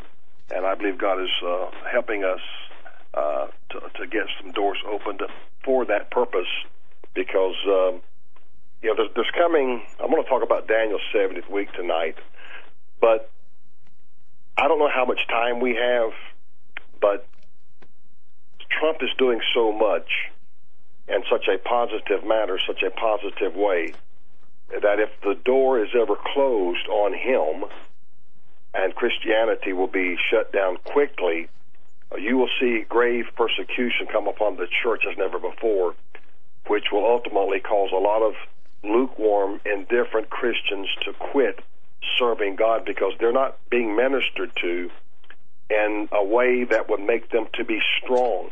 I was just thinking today about the coming of the Lord. You know, when I was a guy, a kid growing up, um, so many ministers and ministries preached on the second coming of Christ. Uh, they preached in a manner that would uh, uh, provoke the people to to to, to get closer to God. Uh, Jesus said in Matthew twenty four forty four, "Therefore be ye also ready, for in such an hour as ye think not, the Son of Man cometh." Uh, Matthew twenty five thirteen, "Watch therefore, for ye know neither the day nor the hour wherein the Son of Man cometh." We're told consistently throughout the scriptures, Luke twenty one twenty eight, when these things shall begin to come to pass. Then look up, lift up your heads, for your redemption draweth nigh. But if you look at the nominal ministry today, TV ministry, radio ministry, they're not preaching the coming of Christ. They're preaching prosperity. They're preaching a super hyper grace that you can live any way you want to live and in sin and still be deemed a child of God when Paul the Apostle is absolutely clear in 1 Corinthians 6 9, he said, Know ye not that the unrighteous shall not inherit the kingdom of God? And then he goes into a litany of sins. and he, he names those sins. Uh, fornicators, idolaters, adulterers, nor effeminate, uh, that's limp-wristed people, nor abusers of themselves with mankind, that's sodomites, nor thieves, nor covetous, nor drunkards, nor revilers, nor extortioners shall inherit the kingdom of God. And such were some of you. But he says, now you're washed, but ye are sanctified, but ye are justified in the name of the Lord Jesus and by the Spirit of our God. But that kind of preaching, of course, is uh, not popular. It's not politically correct. It's not palatable. So that they won't say those things. And what they're doing, they're helping to foster a tepidness, an indifference, a lukewarmness in the church. Uh, know, I've said this before on your radio program. When I was a young preacher, I could not wait till the camp meetings uh, began to take place, the old uh, revival atmosphere, good old gospel singing and music and fiery preaching. And I, and I was desirous that that man of God would preach in such a manner that it would dig me up personally. Uh, it would cut the limbs out from underneath me. It would step on my toes and force me uh, to have to want to get closer to God. But you know that that that era, that style, they would say to that's all gone. But I don't care what they say. When you preach God's word, there's two things on God's word. There's an anointing of the Holy Ghost, and then there is conviction, which is another manifestation of the Holy Ghost. Conviction comes from the Spirit of God. The word conviction simply means that God, through the Spirit of God, is convincing you that you're wrong. But he, he goes further than just convincing us that we're wrong. He's conveying to us as well, I have the answer. I can minister to you. I can redeem you. I don't want to just convince you that you're wrong. I want to get you out of your wrong condition, out of your wrong state. That's why in Romans 2 and 4, Paul said, Not knowing that the goodness of God leadeth thee to repentance. You know, it's a good thing to repent. But today, when you preach repentance, oh, that's hard preaching. That's ugly. Uh, that there's no love. There's no mercy. There's no grace. That's all repentance demonstrates: is love, mercy, grace. You repent, and that's all you're going to receive from God is mercy, love, and grace. You don't repent, you're going to receive the wrath of God. So uh, they, they preach such a hyper super grace that they don't understand the way to that grace is through repentance, asking God simply forgive me of my sins, and and and of course, as I said, the Holy Spirit, He convinces us through conviction that hey, you're not where you need to be, and you're not in a right relationship with Christ. So He leads us to get that relationship right so that when Jesus Christ does return, we can go with him at the seventh trump when the last trumpet sounds. There are seven of them in the book of Revelation. The last one is found in it's uh, John talks about it in Revelation 10 verse 7 and then it is sounded in, in chapter 11 verse 15. That's the last trump that Paul the apostle spoke of in 1 Corinthians 15 because there are seven trumps. So if a man is not right with God when the Lord returns, he's doomed and he's sentenced to eternal separation, damnation from God. But God has made provision. That's why He sent His only begotten Son. What I want to do tonight, Joe, I, I want to I want to look at a, a passage of Scripture that's been preached on uh, many many years. Uh, most are have moved away from true Bible prophecy. Uh, you know, a lot of people don't even believe in the the literal second coming of Jesus. Uh, they don't believe there's going to be a literal 1,000 year reign of Christ on the earth. And at the end of that thousand years, Christ is going to renovate the earth. Revelation 21 1, John said, I saw a new heaven and a new earth, for the first heaven and the first earth were passed away, and there was no more sea. And it's at that point, John says in verse 2, And I saw New Jerusalem descending out of heaven from God as a bride adorned for her husband. And that's that's the coming of this new Jerusalem. It's it's a city that's four square, fifteen hundred miles tall, fifteen hundred miles wide. Uh, it has twelve gates, has twelve foundations. There's no need for the light, for the Lamb of God is the light therein. And those who are are redeemed will get to enter into that city. It even talks about the nations, the nations of the world if those are godly, righteous nations, and, and the Bible talks about uh, Proverb fourteen thirty four, righteousness exalteth a nation, but sin is a reproach unto any people. So righteous nations will be able to go into that city, for it says in Revelation 21 and 26, and they shall bring the glory and honor of the nations into it. And there shall in no wise enter into it anything that defileth, neither whatsoever maketh abomination or maketh a lie, but they which are written in the Lamb's book of life. And that is the beginning of the eighth millennium, and we don't have a whole lot of Bible to uh, give us a lot of insight into that time frame, into that time period. Isaiah chapter chapter 65 and Isaiah chapter 66 gives us a measure of insight, but not a whole lot. But I want to look at Daniel uh, chapter 9, verse 24 says, 70 weeks are determined upon thy people and upon the holy city. Again, everything is evolving around Jerusalem. Now, I know some listening tonight loathe that statement. They hate that statement, but the, Jerusalem is the only city where God put his name over it. When Christ returns, he's not coming to Washington, he's not coming to Moscow, he's not coming to tai, uh, Taipei, Taiwan. He's coming to Jerusalem. And so the prophecy is directed at Israel. Seventy weeks are determined upon thy people and upon thy holy city to finish the transgression, to make an end of sins. That's what Jesus did on the cross. To make reconciliation for iniquity, he reconciled us back to him. And to bring in everlasting righteousness, that has not happened yet, but it will happen. And to seal up the vision and prophecy and to anoint the most holy. Know therefore and understand that from the going forth of the commandment to restore, to build Jerusalem, under the Messiah, the Prince, shall be seven weeks and three score and two weeks. That is a combination of 69 weeks. The street shall be built again, and the wall, even in troublous times. And after three score and two weeks shall Messiah be cut off. That's when Jesus was crucified, but not for himself. And the people of the prince that shall come shall destroy the city and the sanctuary, and the end thereof shall be with the flood, and until the end of the war, desolations are determined. Now, I've had people want to tell me that both of these princes are the same, but that's not accurate. The first prince in verse 25 is the Messiah, the prince. The second prince is a small p, as in prince. It's not capitalized. This is a, a dual layered prophecy.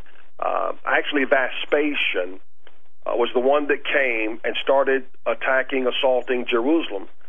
But the emperor died. He goes back to Rome to be be crowned. So he sends his son Titus, and Titus goes and uh, if you'll read Flavius Josephus, he's a great Jewish historian. Uh, he gives unfathomable insight. His dad, if I remember correctly, was a, a temple priest, so he has a, he had a great Jewish understanding of what was going on. So it was Titus who actually came in and finished off the destruction of Jerusalem. Then here in verse 27, Daniel 9:27, and he shall confirm the covenant with many for one week. And in the midst of the week, he shall cause the sacrifice and the oblation to cease, and for the overspreading of abominations he shall make it desolate even until the consummation, and that determined shall be poured upon the desolate, or it'll be utterly ruined. So, what do we see here in verse 27? We see there's going to be a covenant, and he shall confirm the covenant with many for one week. Now, back in 1990, three. Uh, Yitzhak Rabin, Yasser Arafat were on the White House lawn. They were signing a treaty, a peace accord, better known as the Peace and Security Agreement. I don't know what the, the the peace accord that Donald Trump is working on, what it will be named, but it will have a name. They name these treaties for a reason. And it's got to be something very, very close to peace and safety, peace and security. It, it'll be in that in that mindset, in that terminology, because that's what they're all seeking is peace, but they want an element of safety, tranquility, an element of placidity throughout the region. The he here is the Antichrist. Now, uh, most people today who teach Bible prophecy, which is error, will tell you that the Antichrist makes a covenant with Israel. That's not what the Scripture says. The Scripture says he confirms the covenant with many for one week. Now, in 1993, on September the 11th, on the White House lawn, there stood Yitzhak Rabin, Yasser Arafat, and Bill Clinton. Yasser Arafat and Yitzhak Rabin were shaking hands. Those two men were making an agreement, a covenant, an accord between themselves, which represented many people. Uh, Doug, you'll remember this. It was, uh, if you're there, it was, yes, uh, yeah, it was, it was Bill Clinton who stood there and he had his arm, his left arm was over, if I remember correctly, uh, Yitzhak Rabin, his right arm was over Yasser Arafat. I could be wrong which man was on his left and on his right. But what was Bill Clinton doing? He was confirming their covenant. He was confirming their agreement. What he was saying is, I'm here to reinforce, uh, and I don't, I don't remember all the details. That's been 25 years ago this September. It's hard to imagine a quarter century has passed since we witnessed something of this magnitude. As a matter of fact, Donald Trump is calling his peace plan the deal of the century.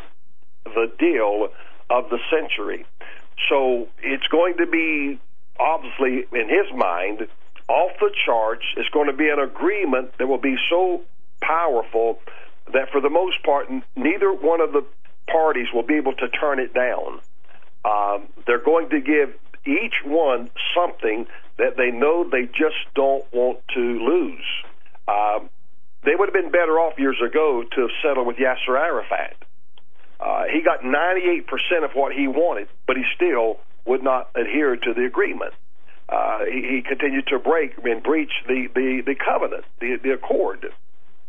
But they're going to do something, and, and there's a lot of speculation what they will do that will cause this to come to pass. Now, Jared Kushner has already approached donor countries to dig deep into their pockets and I believe the reason behind that will be to help really modernize uh, Gaza and the Palestinians. Uh, Hamas, and by the way, Hamas in English is violence. So when you look up the word violence or violent, if you look it up in the Hebrew, it will be Chamas, C H A M S. It's spelled with the C, I would assume. The C is silent, but it's it's Hamas. Uh, yet they want to advocate that they are a uh, peace-loving, adhering uh, faction of people, but their name their name means violent and violence, and and we saw that uh, during the uh, opening of the embassy uh, some weeks ago. And, and I know we have all these anti-Semitics who have great hatred toward Israel, and I hear uh, many pundits uh, making statements. The Palestinian Christians, they're, they, the the true Palestinian Christians. I've been over there. Uh, they're they're they're very small. Now I'm not going to sit here and and embrace Catholics in the sense that they advocate this and this and this and this, and they say, but I'm still a Christian just like you are.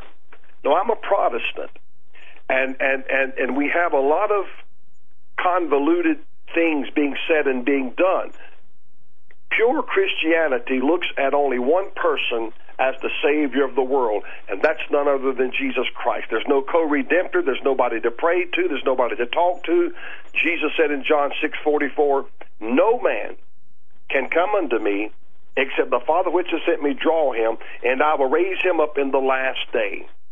The only way to get to God the Father is through the Son, Jesus Christ. Jesus said in John 14, verse 6, I am the way, the truth, and the life. No man come unto the Father but by me. Jesus said, if you're going to heaven, you're going to have to get there through my work on the cross. Nothing else has ever paid sin's debt. Nothing will re- redeem you but the blood of Jesus Christ. Now, I, I was talking, I had my, my books, a shipment of books came in yesterday, and I was talking to the truck driver And I said, you know, they all say, well, if you're Hindu, you're a Muslim, you're a Christian, you're a Roman Catholic, you're this or that. We're taking different routes, but we're all going to the same place. And I and I looked at him and I said, "Where would you say God is?" And he just kind of pointed straight up in the air. I saw it straight up toward heaven. You stand in the city of Jerusalem and you look up straight into heaven, it would also be a straight line straight to heaven. Moscow, uh, uh, North Korea, South Korea, wherever you stand and you look straight up, that's the way to God. But they'll use this flimsy terminology. We're all taking different ways and methods, but we're going to the same place. When I stand in my front yard and look up, there's only one way straight up to heaven. That's that's that's who Christ where he resides. That's where the, that's where the kingdom of God is. And, and so I, I just thought so simplistically how that we're all pointing in different directions, going different ways, but we're all going to end up there. If you go east and west, you won't end up north. If you go south, you're not going to end up north. And I, when I say north, I'm talking about straight up, horizontally up. So there's only one way into the kingdom of God, but they are they're making many, many ways, many, many paths, but there's only one path of righteousness. And the psalmist David spoke of that path in Psalms 23. He asked God to lead him in the path of righteousness for his name's sake. Any any other path is, is wrong. Any other path is ungodly, it's unrighteous. But yet today, we want to be politically correct, so we embrace whatever path you're going down. Hey, you'll get there just like me. That is not true. So uh, it's believed, and I'll share something here in a minute. It's believed that uh, Egypt and Saudi Arabia is very much involved in this. Now, the, the, the new young Saudi prince, king, whatever you want to call him, uh, is really changing a lot of things. And whether we realize it or not, the Middle East is changing fast. Everything over there is changing. Some of it's for the better, some of it's for the worse, but it is changing quickly, and I believe it is setting up for the end times. Now, um, it is it is rumored, it is said that Trump is working on two solutions: a political solution for the Gaza Strip without Jerusalem. And then the other portion, the other part is to create a new Palestinian leadership that that would accept this solution. We don't know what the solution is, but that's what they're working on, and that's why you're not hearing anything about it. And I read today where uh, Jared Kushner is keeping the lid on this like nobody ever before. I mean, he, he's he's trying to keep it, uh, you know, closed down. But I've, I've got some information uh, where the negotiator, in behalf of the Palestinian state, Mahmoud Abbas, not him, he's the, the leader, but this, um, I, I, I'm not, I, I know this is not right, but S. Eid Erkat, he is the negotiating partner in this. Now, what they're trying to do is get a solution that makes everybody happy. That's going to be one of the most difficult things to do. But something will happen where they will all get what they want fundamentally and be able to work this out. Now, in, in November of 1995, when that young Israeli assassin shot and killed Yitzhak Rabin, uh, John Paul was the Pope. He came to the funeral uh, in, in Jerusalem, and he went to Leah Rabin after the funeral and told her then that Jerusalem must become an internationalized city. It must become uh, the capital of three faiths Islam, Judaism, and Christianity. This is what they're working on. And what they're going to try to do is pacify the Muslims, the Jews, and the Christians. Now, this negotiator, in behalf of the Palestinians, uh, has claimed he has seen some of this uh, negotiation that, that they're trying to advocate. Uh, I don't know whether he's actually seen it or not, but he's got 13 points that he's trying to accomplish, and we'll, we'll get to those in just a minute. But they're looking for a post Mahmoud Abbas era. You know, sometimes people just can't be worked with, and uh, of course Yasser Arafat was, and now it appears that Mahmoud Abbas just doesn't want to cooperate and work. So the Trump administration is looking for a more flexible partner. Mahmoud Abbas, I think, is 83 or 84 years old right now. And so that's when I read that, I, it made me question how close we are. But it's going to happen. Uh, I, I can't say when specifically. I read today uh, this peace treaty is going to be pushed out now to August before they announce it. Don't know. That's just what I, I've heard and read. There are two Arab countries right now that are pressuring Abbas and and uh, Jordan's King Abdullah to accept Trump's yet to be announced plan. He, you know, we don't know what it is. And then, as I said earlier, there are two countries behind the scene, which we believe are Saudi Arabia and Egypt, that are really trying to turn up the screws. And lately, you know, Israel has been working with the Saudis, and the Saudis have been working with them, and there's been somewhat of a more friendly atmosphere, only for the sake of Iran, because uh, if Iran gets their nuclear weapons, I believe personally they will use them. Uh, and they will do that to take over the Middle East, and that may be what brings in the Third World War you know, uh, supposedly Trump has got something worked out with uh, with uh, Kim Jong Un, and um, he says we, we can go to bed tonight and not worry about uh, a nuclear war. Well, I don't know how long that will last because I was coming uh, back from Dallas Monday. I drove 15 hours to get home. I'm just a little bit tired still, but my point is, I was listening to a, a something something on Fox on the satellite radio, and the phrase was used by someone, I don't even remember who it was, peace and safety. And it was evolving around and directed at North Korea and the Asian uh, countries. And it hit me very powerfully that when we quote from 1 Thessalonians 5, But of the times and of the seasons you have no need that I write unto you. For yourselves know perfectly that the day of the Lord so cometh as a thief in the night. For when they shall say peace and safety, then sudden destruction cometh upon them, as travail upon a woman with a child, and they shall not escape. But ye, brethren, are not in darkness, that that day should overtake you as a thief. Ye are all the children of light and the children of the day. We are not of the night nor of the darkness. Now that's key. We're not to be of the night we're not to be of the darkness. John 3:19 Jesus said, "And men love darkness rather than light because their deeds were evil." But Paul said when they say peace and safety, and that struck me. They may say that with North Korea, peace and safety. More times than not, we direct that though strictly um, at Israel and the Middle East, because that phrase peace and safety is found in 1 Thessalonians 5 and verse 3. But I was listening to that, and it made me think a world war could break out anywhere, any place, any time, and that's when the other nations begin to make their move.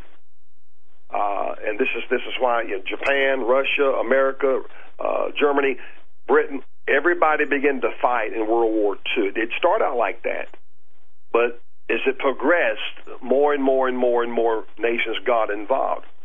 Well, Jesus said in Matthew 24, 6, And ye shall hear of wars and rumors of wars. See that ye be not troubled, for all these things must come to pass, but the end is not yet. Now, I can envision a third world war, and, and, and there'll be those who will disagree with that, but it's all about timing.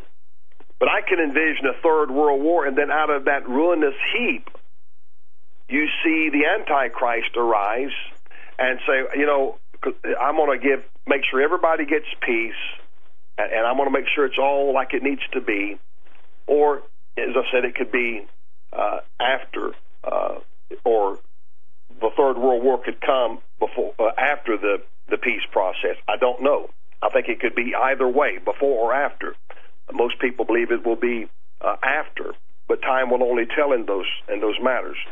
But uh, as I said earlier, Israel and the Palestinians have been working on this for ever since I can remember. I remember Jimmy Carter uh, having the meetings at Camp David. Everybody's tried to get this peace deal. Uh, because, as Donald Trump said, it will be the deal of the century, and everybody would like to get that uh, little crown, uh, jewel in their crown, and say, "I was the one that did it." And you know, with the way things are going with Trump, it wouldn't surprise me. Uh, because the Bible says in Proverbs 16 and 18, pride goeth before destruction, and a haughty spirit before a fall. Now, we've all talked about Trump uh, being a type of King Cyrus. I don't care who you are. It happened to Nebuchadnezzar. God had raised him up. God had made him a world power. But in his pride, his arrogancy, he became lifted up. And one day he came walking into his palace and he looked across everything that he saw and he said, You know what? I'm the guy that did all of this. I'm the guy that made all this come to fruition. But you know what? That's when God smote him.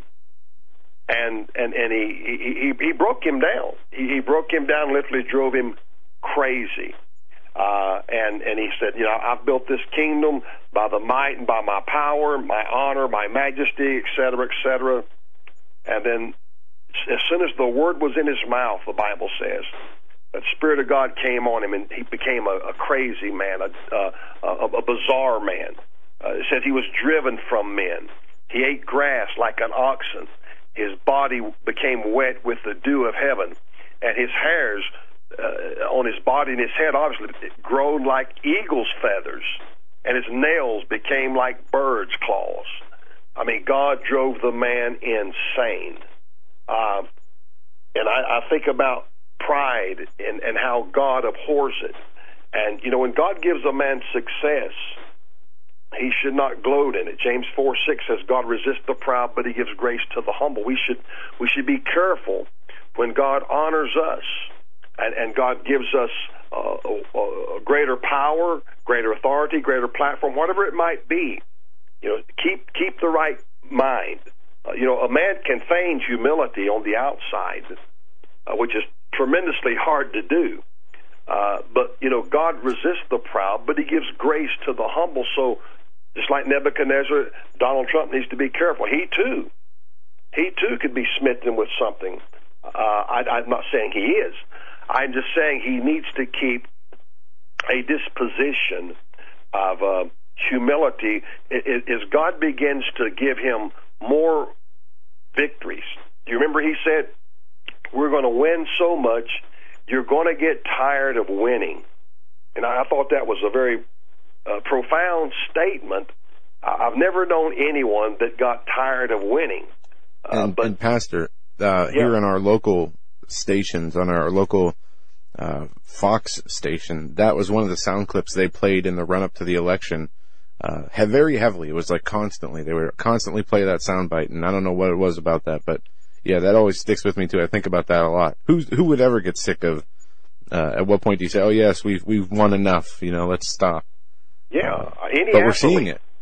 Yeah, uh, a golfer, a football team, a hockey team, a baseball team, uh, they'd love to win every championship every year. Uh, it, it, it's, it's not possible, but you know those kind of statements scare me as a man um, that, that's braggadocious. Uh, but you know, when God's wind is behind your back, untold success is attainable. But just as surely as God's wind is removed from your back, He can flip it and it become a wind of opposition in your face. Uh, I think about Pharaoh. Um, you know, he had he was he had so much power, and God sent basically a shepherd called Moses down there with a, a staff, and the, the the wind was behind Moses. The wind of God was behind Moses, but in the face of Pharaoh, and God used a a, a shepherd with a staff and brought down an entire nation that was the greatest power in the world. Um, I want to look at some of the um, S.A.Eb Erekat, or however you pronounce his name, um, he has supposedly uh, gotten some of the plan, some of the plan that's supposed to be uh, uh, announced, and he, and he presented it to the Palestinian Central Council. And there were 13 items. That's a that's a uh, a bad number to, to begin with. But there were 13 items which outlined U.S. President Donald Trump's plan.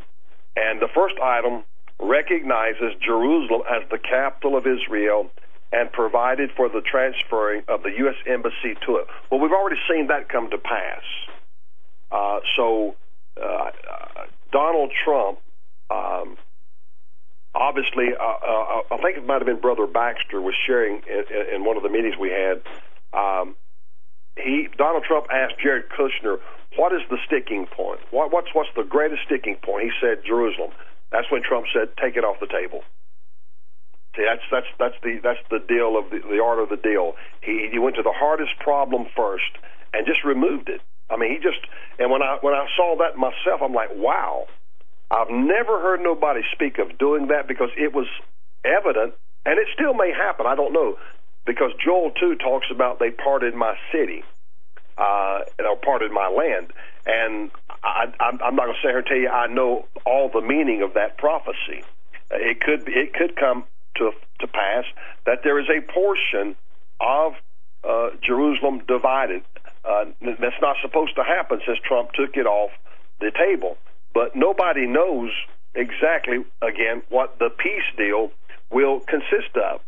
So we, we know in the scriptures, God's given us His word, that they're going to do things that are going to oppose what God has said.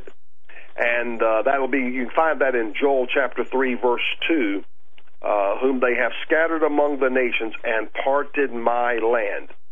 Now, the reason I made that statement is because of this. In all actuality, and I know this will make some people mad, but you can go to Genesis chapter 15, verse 18. From the river Euphrates over to the Nile River was what God circumcised out of the land for Abraham. He said, This is your land. Now, this prophecy in Joel 3 and 2 could be twofold. It, in God's eyes, it could be absolutely wrong because, see, God doesn't break covenant. People forget that. Um, Psalms 89:34, My covenant will I not break, nor alter the things that have gone forth from my lips.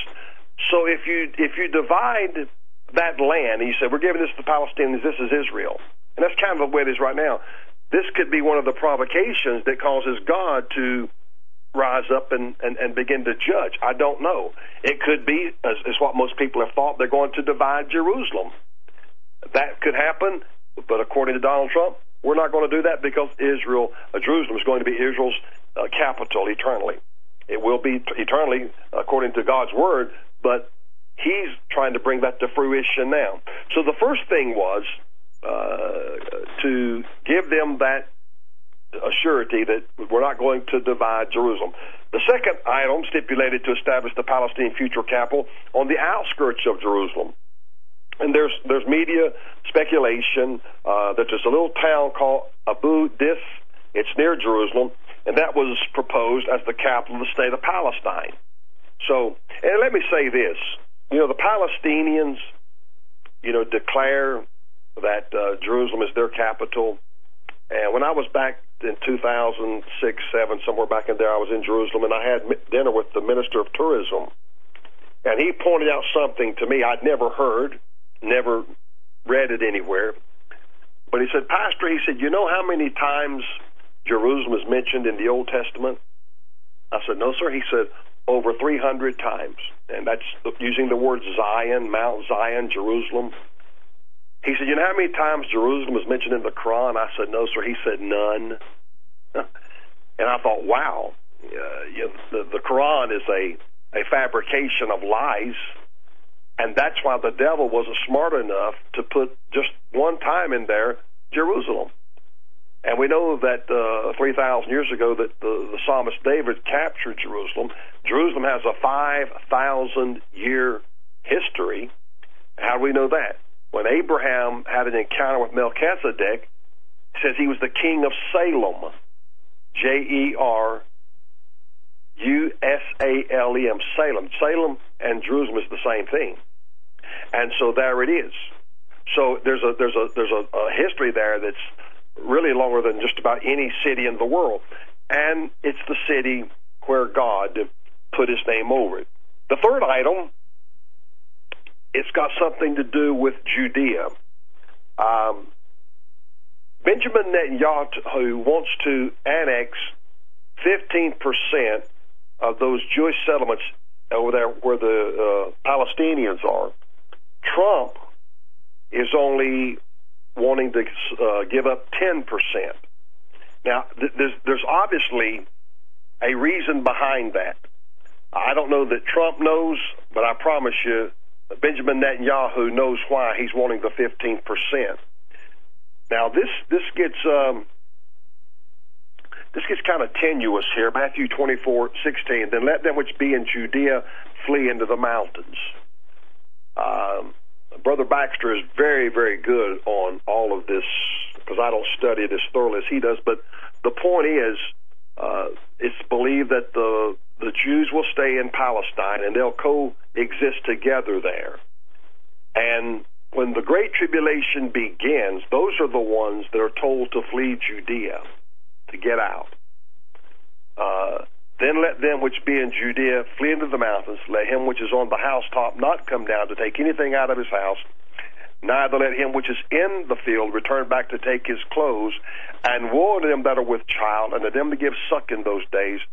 But pray that your flight be not in the winter, neither on the Sabbath. Uh, common sense, winter time, if it snows, it's hard to travel. Sabbath, an Orthodox Jew will not travel over a mile on the Sabbath on his feet.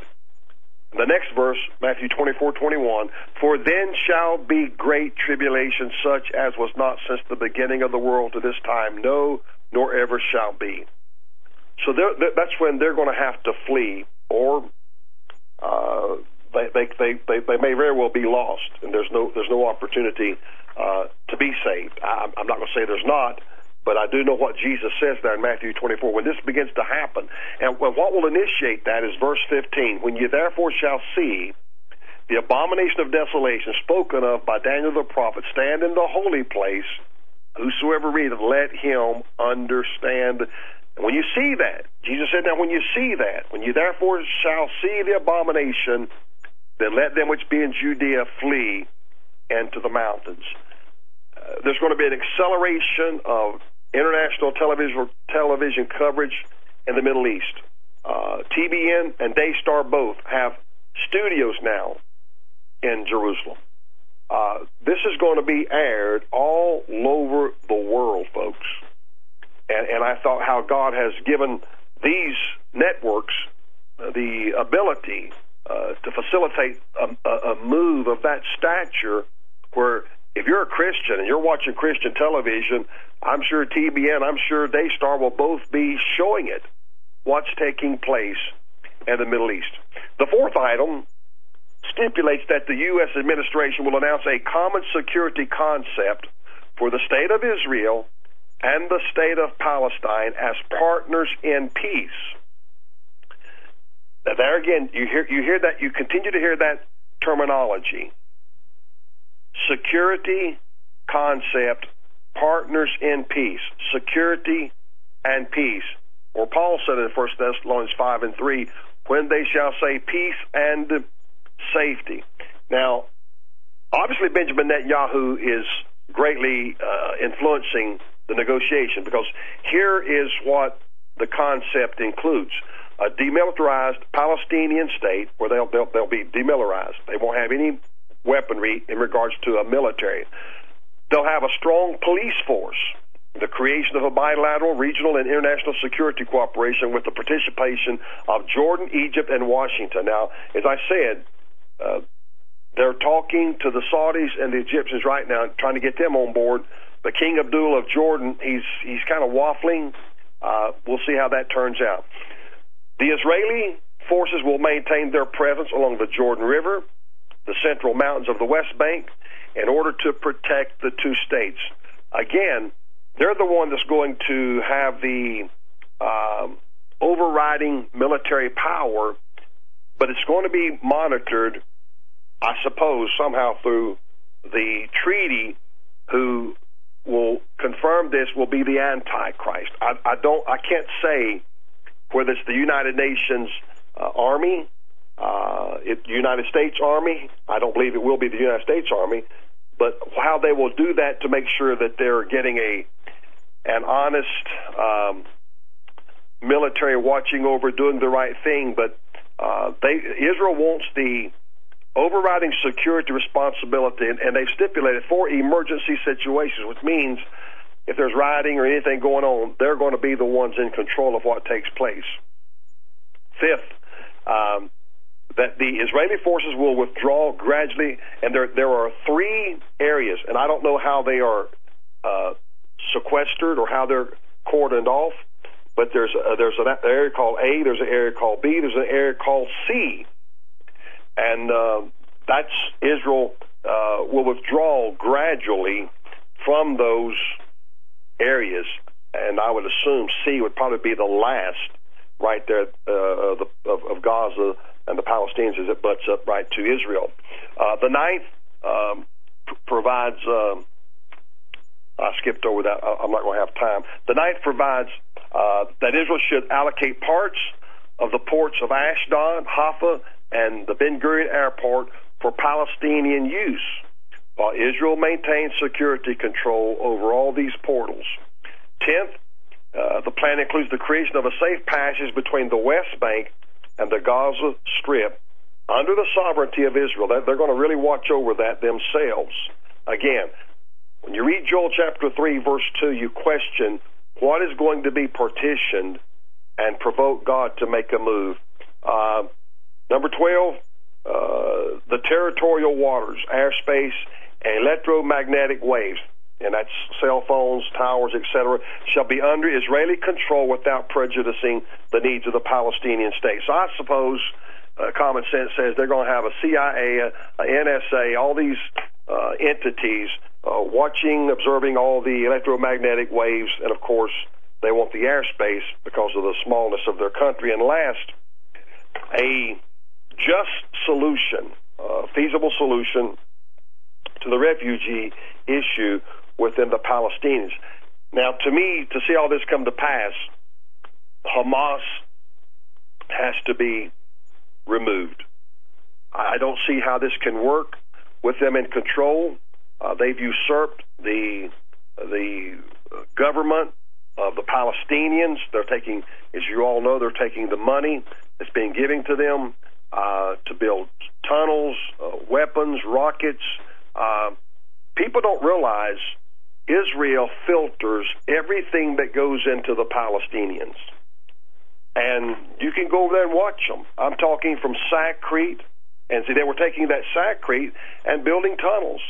So there's there's a, just a perpetual abuse uh, of what they do because you know they're taught. You know, you kill the infidels and you kill the Jews. So there's this profound malice and hatredness. Uh, and you know, you, you think about it um, they're the only ones that, that, that advocate just killing everyone. Um, and that's that's that's that, what kind of God would that be that that does that? I know Jehovah, and I'm going to get flack for that statement. That's all right. Uh, God did things in the Bible, but that was God. Um, Allah is no God. Jehovah is the only true and living God, and we have His word to verify. And there was a reason, you know, because they were heathens, they were they were so immoral the the pagan worship the ritualism the the idolatry the idols uh it, it's just it's just sad. Um so it'll be interesting uh to see what happens but the, the final thing here of all of this is going to be some kind of a shared agreement for the temple mount. As i said it was 23 years ago almost a quarter of a century when john paul said Jerusalem must become internationalized. Now, I, I'm not sure that anyone understands that agreement. Uh, obviously, Israel will have to have sovereign control over Jerusalem, but then there'll be some arrangement made on the Temple Mount for the Jews, the Christians, and the Muslims. And this will be the uh, utopia. Uh, we have succeeded. Now we can have purported world peace, and, and everything's going to be hunky dory. But the truth is, when this treaty is signed, now the reason I'm so careful is I went through this 25 years ago. And there were there were men who did uh, videos, who wrote books, and declared emphatically on September the 11th, 1993, on the White House lawn, that was the final covenant and agreement. The last seven years of Daniel's uh, 70 weeks. And those who espoused that said, come March of 1997, the Great Tribulation will begin. I will say this because I, I understand enough of the timing. I believe that the Great Tribulation will begin on the Temple Mount either March or April. That would be Passover. What what greater time for the Antichrist to do that, and what greater time for it to be an abomination to Israel when he goes in there, stops the daily sacrifice, and declares himself to be God.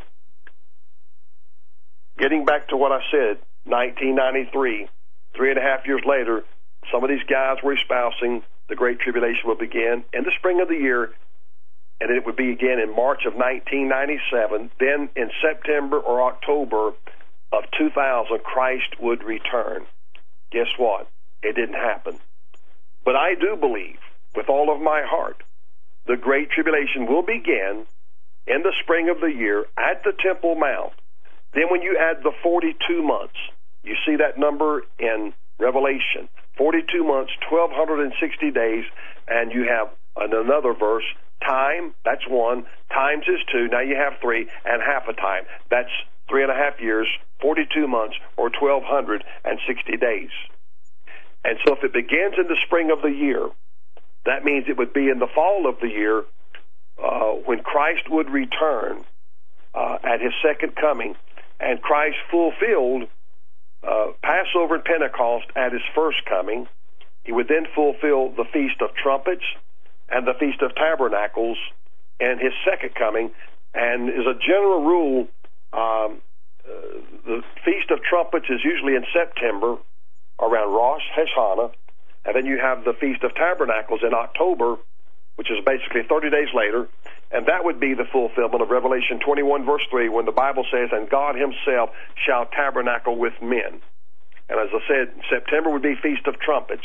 And when you read 1 Thessalonians chapter 4, verses 16 through 18, For the Lord Himself shall descend from heaven with a shout, with the voice of the archangel, and with the trump of God. When Christ returns, there'll be that trump. Matthew, I mean, uh, 1 Thessalonians 4, 16, 17.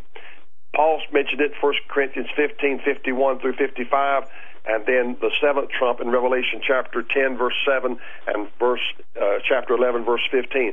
So those are your, your that trumpet sound.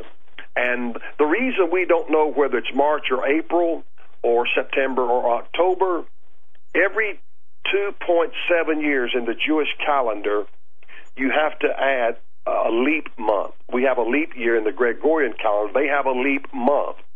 And that leap month is called the Adar. It falls between Adar and Nisan. Nisan is the first month. When you go back to Exodus 12, and God's brought Israel out, and they're getting ready, you know, for their, their Passover, uh, he said, This is going to be the beginning of months for you. So God changed their time and said, This is going to be in the spring of the year, and that's better known as the sacred calendar. And then you have the secular calendar or Jewish calendar, and that's, that starts in the fall of the year. But God said, I'm going to change that. And so, because of that leap month, uh, every 2.7 years, you see that 2.7 year time frame will fall within the confines of the last 42 months, 1,260 days, or three and one half years. So there'll have to be that adjustment. That's where I believe in Daniel chapter 12, Daniel used the number 1,260 and then 1,290 and then the last one was 1335. I won't get into that, but I believe that's why there's the difference between 1260 and 1290. Those 30 days will be added in there to keep the calendar or the moon synchronous with the calendar, or their calendar synchronous with the moon. So, you know, everything is getting prepared, everything's getting ready.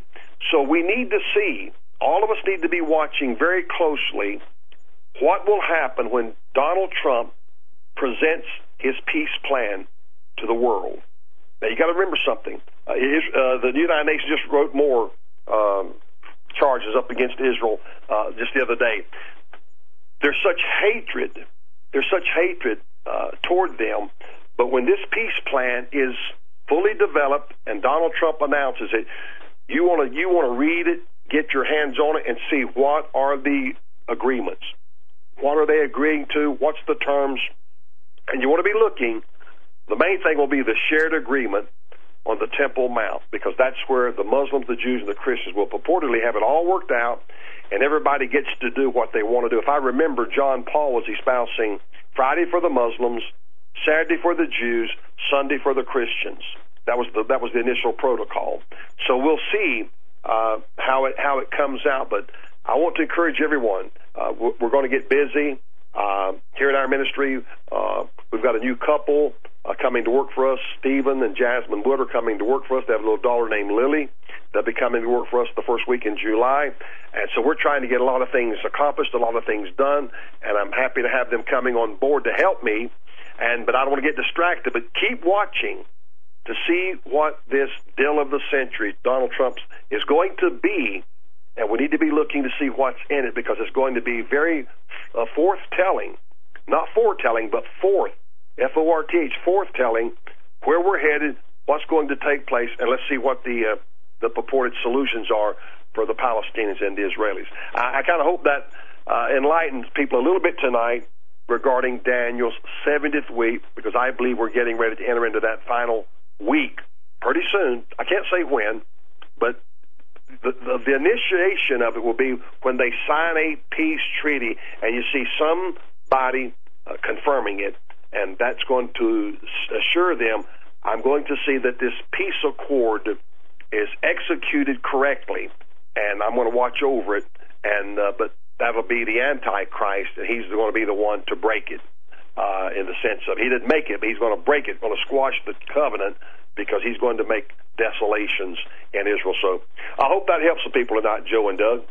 Yeah, uh, Pastor, is it? Uh, I'm, I'm just uh, wow, a lot of information. Is it your um, assessment that, that, that President Donald Trump's actions are accelerating the timeline? I, I, I guess that's my question. Absolutely. Okay. You think okay. about um, he was going to move the embassy in 2019. He, see how much he moved that up? Yes. Yeah, absolutely. I mean, this guy. You know, I don't know what it is, Doug. You, you you're old enough. We're the same age, close being the same age. Sure. All these guys, Carter, all of them, Reagan, Clinton, the Bushes, everybody's tried to get this deal. Right. And just as soon as it looks like it's there, you know, it would all go down the drain. But now, I just believe God is in the arrangements as never before. And, and, and then again, we'll we'll wait and see. You know, I'm not predicting, I'm not prophesying anything. I'm just telling you, this is what the Bible says is going to happen. Hmm. See, and Jesus in the in John 14, 29. He said, I tell you these things before they come to pass, so that when they do come to pass, you might believe.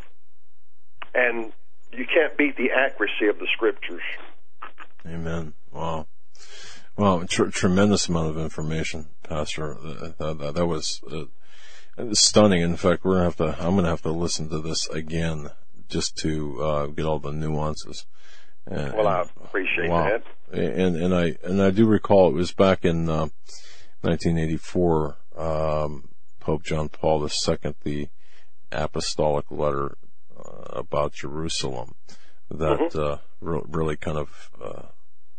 I, you know, for some reason, we I, I remember that. Not, uh, it is. It's well. I'm not. I'm, it, the the Catholic Church uh, is is tremendously involved and, right. and to me, that's Revelation 18 for come out of her, my people, uh, that you be not partaker of her plagues.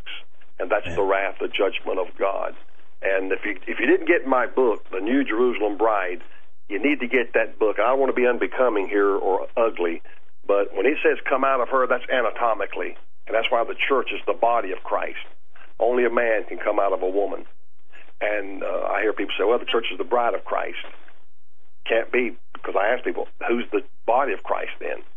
Can't be both roles. Uh, there's a great mystery there, Paul said, but he said, get out, come out of her. And uh, so people need to really be waking up. I thank you for your time tonight, gentlemen. Thank you, Pastor. Thank you so much, Pastor. We really, excuse me, really appreciate your time and Daniel's 70th week, um, explained. Uh, the, the, thank you. Thank you for, for your gracious gift of time. Really appreciate Well, you're it. quite welcome and God bless everyone and Lord willing, we'll see you next week. All right. God bless Thank you, you, sir. Thank you. Bye bye. Folks, that'll do it for us tonight. That was Pastor David Langford, the voice of evangelism. My goodness, how time, just consider what he said. Just consider his teaching, his sermon. Wow. Yeah, and it was a great show. Stewart Rhodes in the first hour, Joe Hoft, brother of Jim Hoft from the Gateway Pundit in hour two, and Pastor Langford taking us out. Uh, very interesting stuff. The IG report tomorrow. We have a lot of news coming out about this, and we will, uh, I'm sure, be covering it tomorrow during our daily shows and on our evening shows. So keep your eye out for that and for everything else that's going on. We'll be back tomorrow. Have a great night.